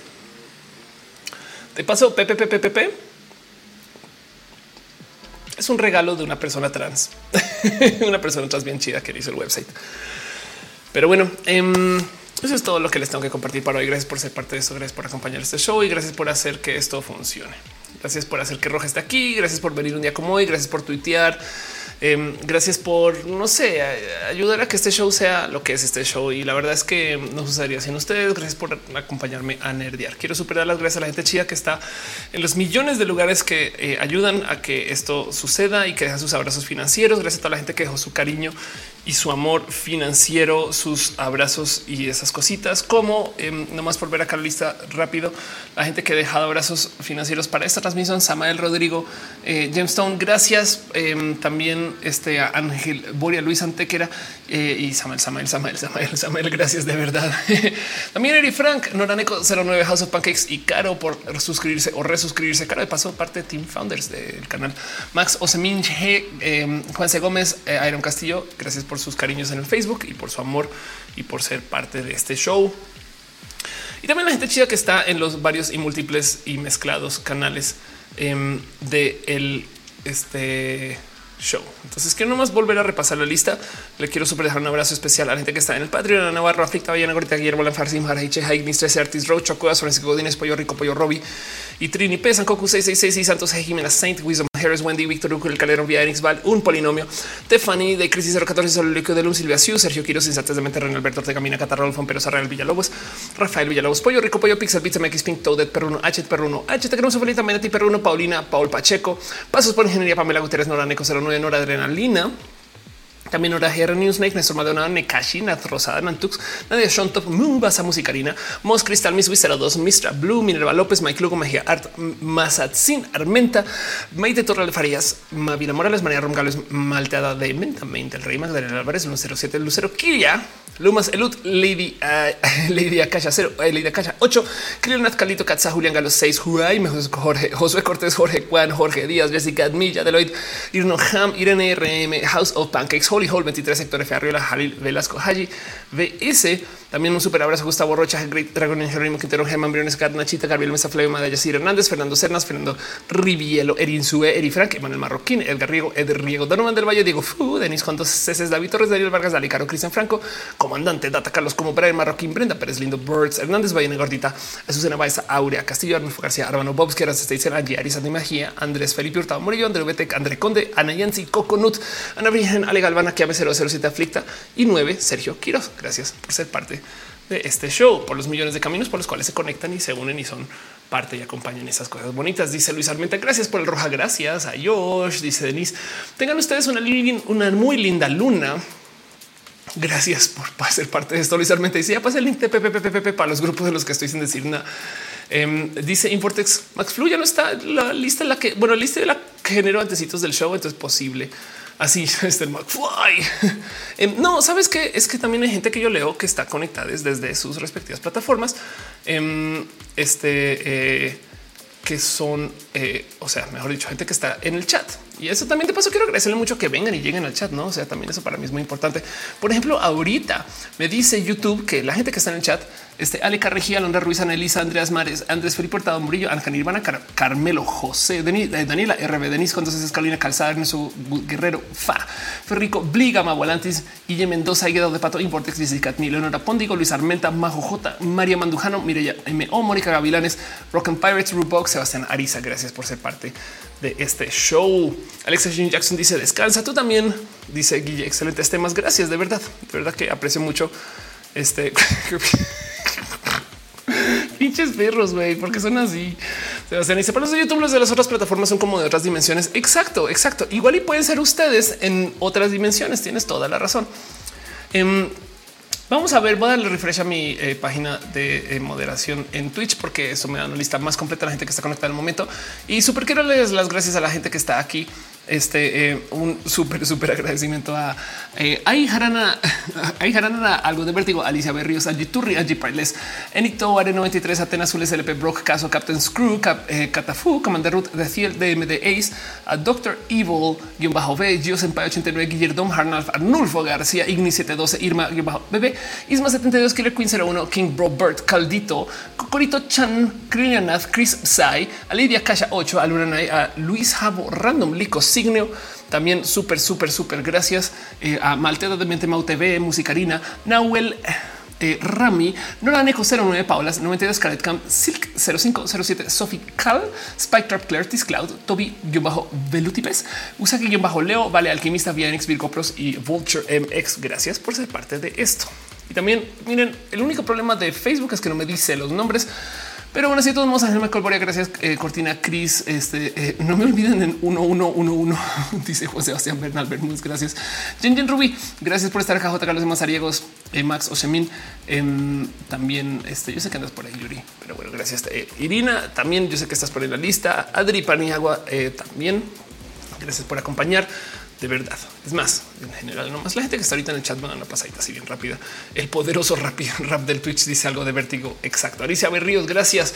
Mónica Gavilanes, gracias em, por su amor y su cariño. También eh, gracias Gama Volantis, eh, Mónica Gavilanes, Juan Sebastián Bernal Bermúdez, Majo J, Ernesto Guerrero, J. Carlos Mazariego, Jessica Tmi, eh, Ale Carrico, Corito Chan. Si no le leía, avísenme Juan Sebastián Bernal Bermúdez, Rubog. Luis Armenta, Andrés Ruiz, en fin. Si vamos sabiendo ahí más o menos quién aparece. Usaguileo, Invortex, el gato de pato. Uf, dice Nahuel, ¿cómo les van a manejar tantos chats a la vez? Ni yo sé. A veces las cosas pasan. Ahora sí les voy a decir algo que por, si no sabían acerca de Roja. Roja se maneja a dos ratones, de, literal blanco y negro para no confundirlos en mi cabeza. ¿eh? Pero bueno. estas cosas porque tengo dos compus andando ahorita, ¿no? Y me ayuda mucho que sean dos compus por si fallan, eh, que los fallos sean este, eh, compartamentalizados, ¿no? Las cosas que una luego aprende de la vida para hacer esto que se viene llamando el autostream. Pero bueno, en fin, em, Mura Arts, gracias, gracias por tu cariño, tu amor. Eh, Caro dice bonita semana, Alicia eh, Berrios, gracias. Jos Mora dice p, p, p, p, p, p. en fin, de nuevo, el PPPPP es un regalazo ahí bien chido. De hecho, fue una morra bien chida. Em, es un website que compártanlo en luz y cariño. Está el PPPPP. Eh, la vida se los agradecerá. Pero bueno, eso es todo lo que tengo para ustedes hoy. Y em, dice Noemí, ¿has pensado que alguien te ayude con el stream? Sí, bastante. El tema es que como esto es en mi casa, algún día sé que hay que ir para allá. De hecho, mucha gente, ¿de qué hablo? Esperen, no retiro lo dicho. Mucha gente ayuda con el stream. Este stream no funciona en un vacío. Aquí están Caro, Uva, Uriel, Fabián, Monse, Tutix, el hígado de pato aflicta, Gama Volantis, la gente chida del stream eh, que se encarga que esto suceda también. Ni hablar de la gente que ayuda a que se edite. De paso, para la gente que no sabe, en team de edición ha estado viendo eh, cambios y ajustes porque, primero que todo, la transeditora más chida del Internet, o sea, Elisa Sonrisas, está haciendo un proyecto tan cool que no sé si lo ha podido hablar todavía en Twitter, pero que cuando lo haga van a decir wow. Y entonces, por consecuencia, no he podido editar. ¿Qué hice yo? Eh, como líder déspota de un equipo de, edición, no tuve ningún problema con conseguir alguien que me ayude para editar. Mientras tanto, también porque toca seguir publicando. Entonces, em, ahora eh, hay dos, quizás tres nombres que están entrando a editar, lo cual quiere decir que va a generar videos como nunca antes. Y eso me tiene muy feliz porque hay un chingo de videos que quiero grabar y eso vamos a ver cómo funciona. Pero como sea, em, ¿qué hago yo con toda la gente que está trabajando ahora en team edición o que está haciendo cosas para edición? Primero que todo vamos a ver quién se queda, no porque no a lo mejor de tres quedan dos, uno, no sé. Pero la otra cosa es em, para estas ediciones, lo que me entregan, yo lo veo con ustedes. En vez de que sea gente que edite los mini roja porque se les contrató para esto, es gente que está sumándose al proyecto de Roja. Entonces sus videos editados, pues también traen un poco de ellas encima. Por consecuencia, lo que se publica, yo lo publico y lo veo con ustedes al tiempo. Eso cuando sucede ahorita después de Roja, apenas pase la medianoche, vamos a tener una premier de esos videos y yo voy a estar en el chat. Entonces, para mí esto es como sentarme en el sillón con ustedes y ahora ver no em, es bien raro porque si es un poco el multiverso. Ahora me veo yo a mí, pero el punto es que hoy voy a publicar el video de qué pasó con Netflix, porque Netflix está cancelando todas las series y sale ahorita. Em, así que les invito si quieren a después de Roja volver a Roja, no más que es el Roja. Creo que el de hoy lo editó eh, eh, Roy. ¿no? Entonces vamos a hablar de eso. Pero bueno, el caso es que sepan que después de los roja, los mini roja vienen y así son las cosas. Em, dice Arnulfo, acabo suscribir con Prime. Muchas gracias. Gracias de verdad. Luis Armenta dice Primer Mundial. Exacto. Andrea Guevara dice canal de YouTube, el libro que me recomiendes para emprender Platzi. Eh, Ángel Michael Borea dice más roja para procrastinar. Exacto. Andy Pride dice tiene un Prime. Se puede suscribir al canal de Twitch. Eres lo máximo. Sí, y vayan y chequen lo que hacen Angie Pride. Es más, busquen a Angie Pride en TikTok y muéranse de la risa. Adrián Katz dice que recomiendas para sentirme mejor con mi imagen corporal siendo transprete. Em, depende de, de dónde esté tu esquinita de la disforia. No te va a mentir. Em, uno puede ser soma, o sea, videojuegos, redes sociales, filtros, millones de cosas así no como que sí está sucediendo dentro de un filtro, dentro de una app, pero igual sucede. No es un poco no mames. Es más, yo estando en hormonas a veces le entro a estas cosas y güey, qué locura, güey. Em, o la otra puede ser nomás un al revés. Entonces la realidad máxima, no o sea, entonces planeemos el para dónde vas, no como tipo de aquí es donde estoy, pero acuérdate que em, esto no, son, no hay que ser trans para tener esta imagen de la vida, pero si te ayuda, em, nuestras vidas y nuestros cuerpos y nuestras formas ahorita son como el retoñito en la maceta. No, entonces la pregunta es por dónde quieres ir y sentarte a planear también es muy poderoso, no como tipo de uff, que quisiera y uh, cartas a Santa, no escribir cartas a Santa puede ser muy deli, pero bueno, espero ayude. Eh, son mis, mis trucos y eh, ayudan mucho. No dice el caso el Pepe más visto. Puede que sí. Visualmente dice Netflix sostenido por Betty la Fe, Heartstopper. Gilmichi dice bien fuerte abrazo, soy tu fan. Muchas gracias. En fin, gracias por ser parte de todo esto. Gracias por acompañar y gracias por este, ayudar a que Roja suceda. Nos vemos la próxima semana, como ahora sí, siempre todos los lunes. Em, yo honestamente me disculpo si causé confusión con que Roja que los domingos y demás es los lunes, a menos que algo pase que me obligue a no hacerlo los lunes. Es los lunes y los lunes tienen imán excepto que sea un festivo, en cuyo caso festivo son los martes. Pero um, como sea, es, la es el primer día de la semana, ya sabiendo que el pulso de la República se acaba a las ocho y media hora de la Ciudad de México, me da mucha paz porque tenía mucho miedo que eh, pues si hay gente que vaya y que también vendría acá. ¿no? Entonces, gracias por estar allá y venir acá. Va a tener solamente para los próximos. A lo mejor corro la hora de inicio 15 minutos. No se le va a dar vueltas a eso, pero dice Nahuel, ¿cuáles son tus horarios? Es a las 8 de la noche los lunes sin falla y luego lo demás son videos on demand, cosas que subo a mi canal de YouTube. Y así nos vemos. Cualquier cosa nos vemos igual de todos modos en redes sociales. Se les quiere mucho y váyanme diciendo cómo se sienten ustedes con todo lo demás. Bye.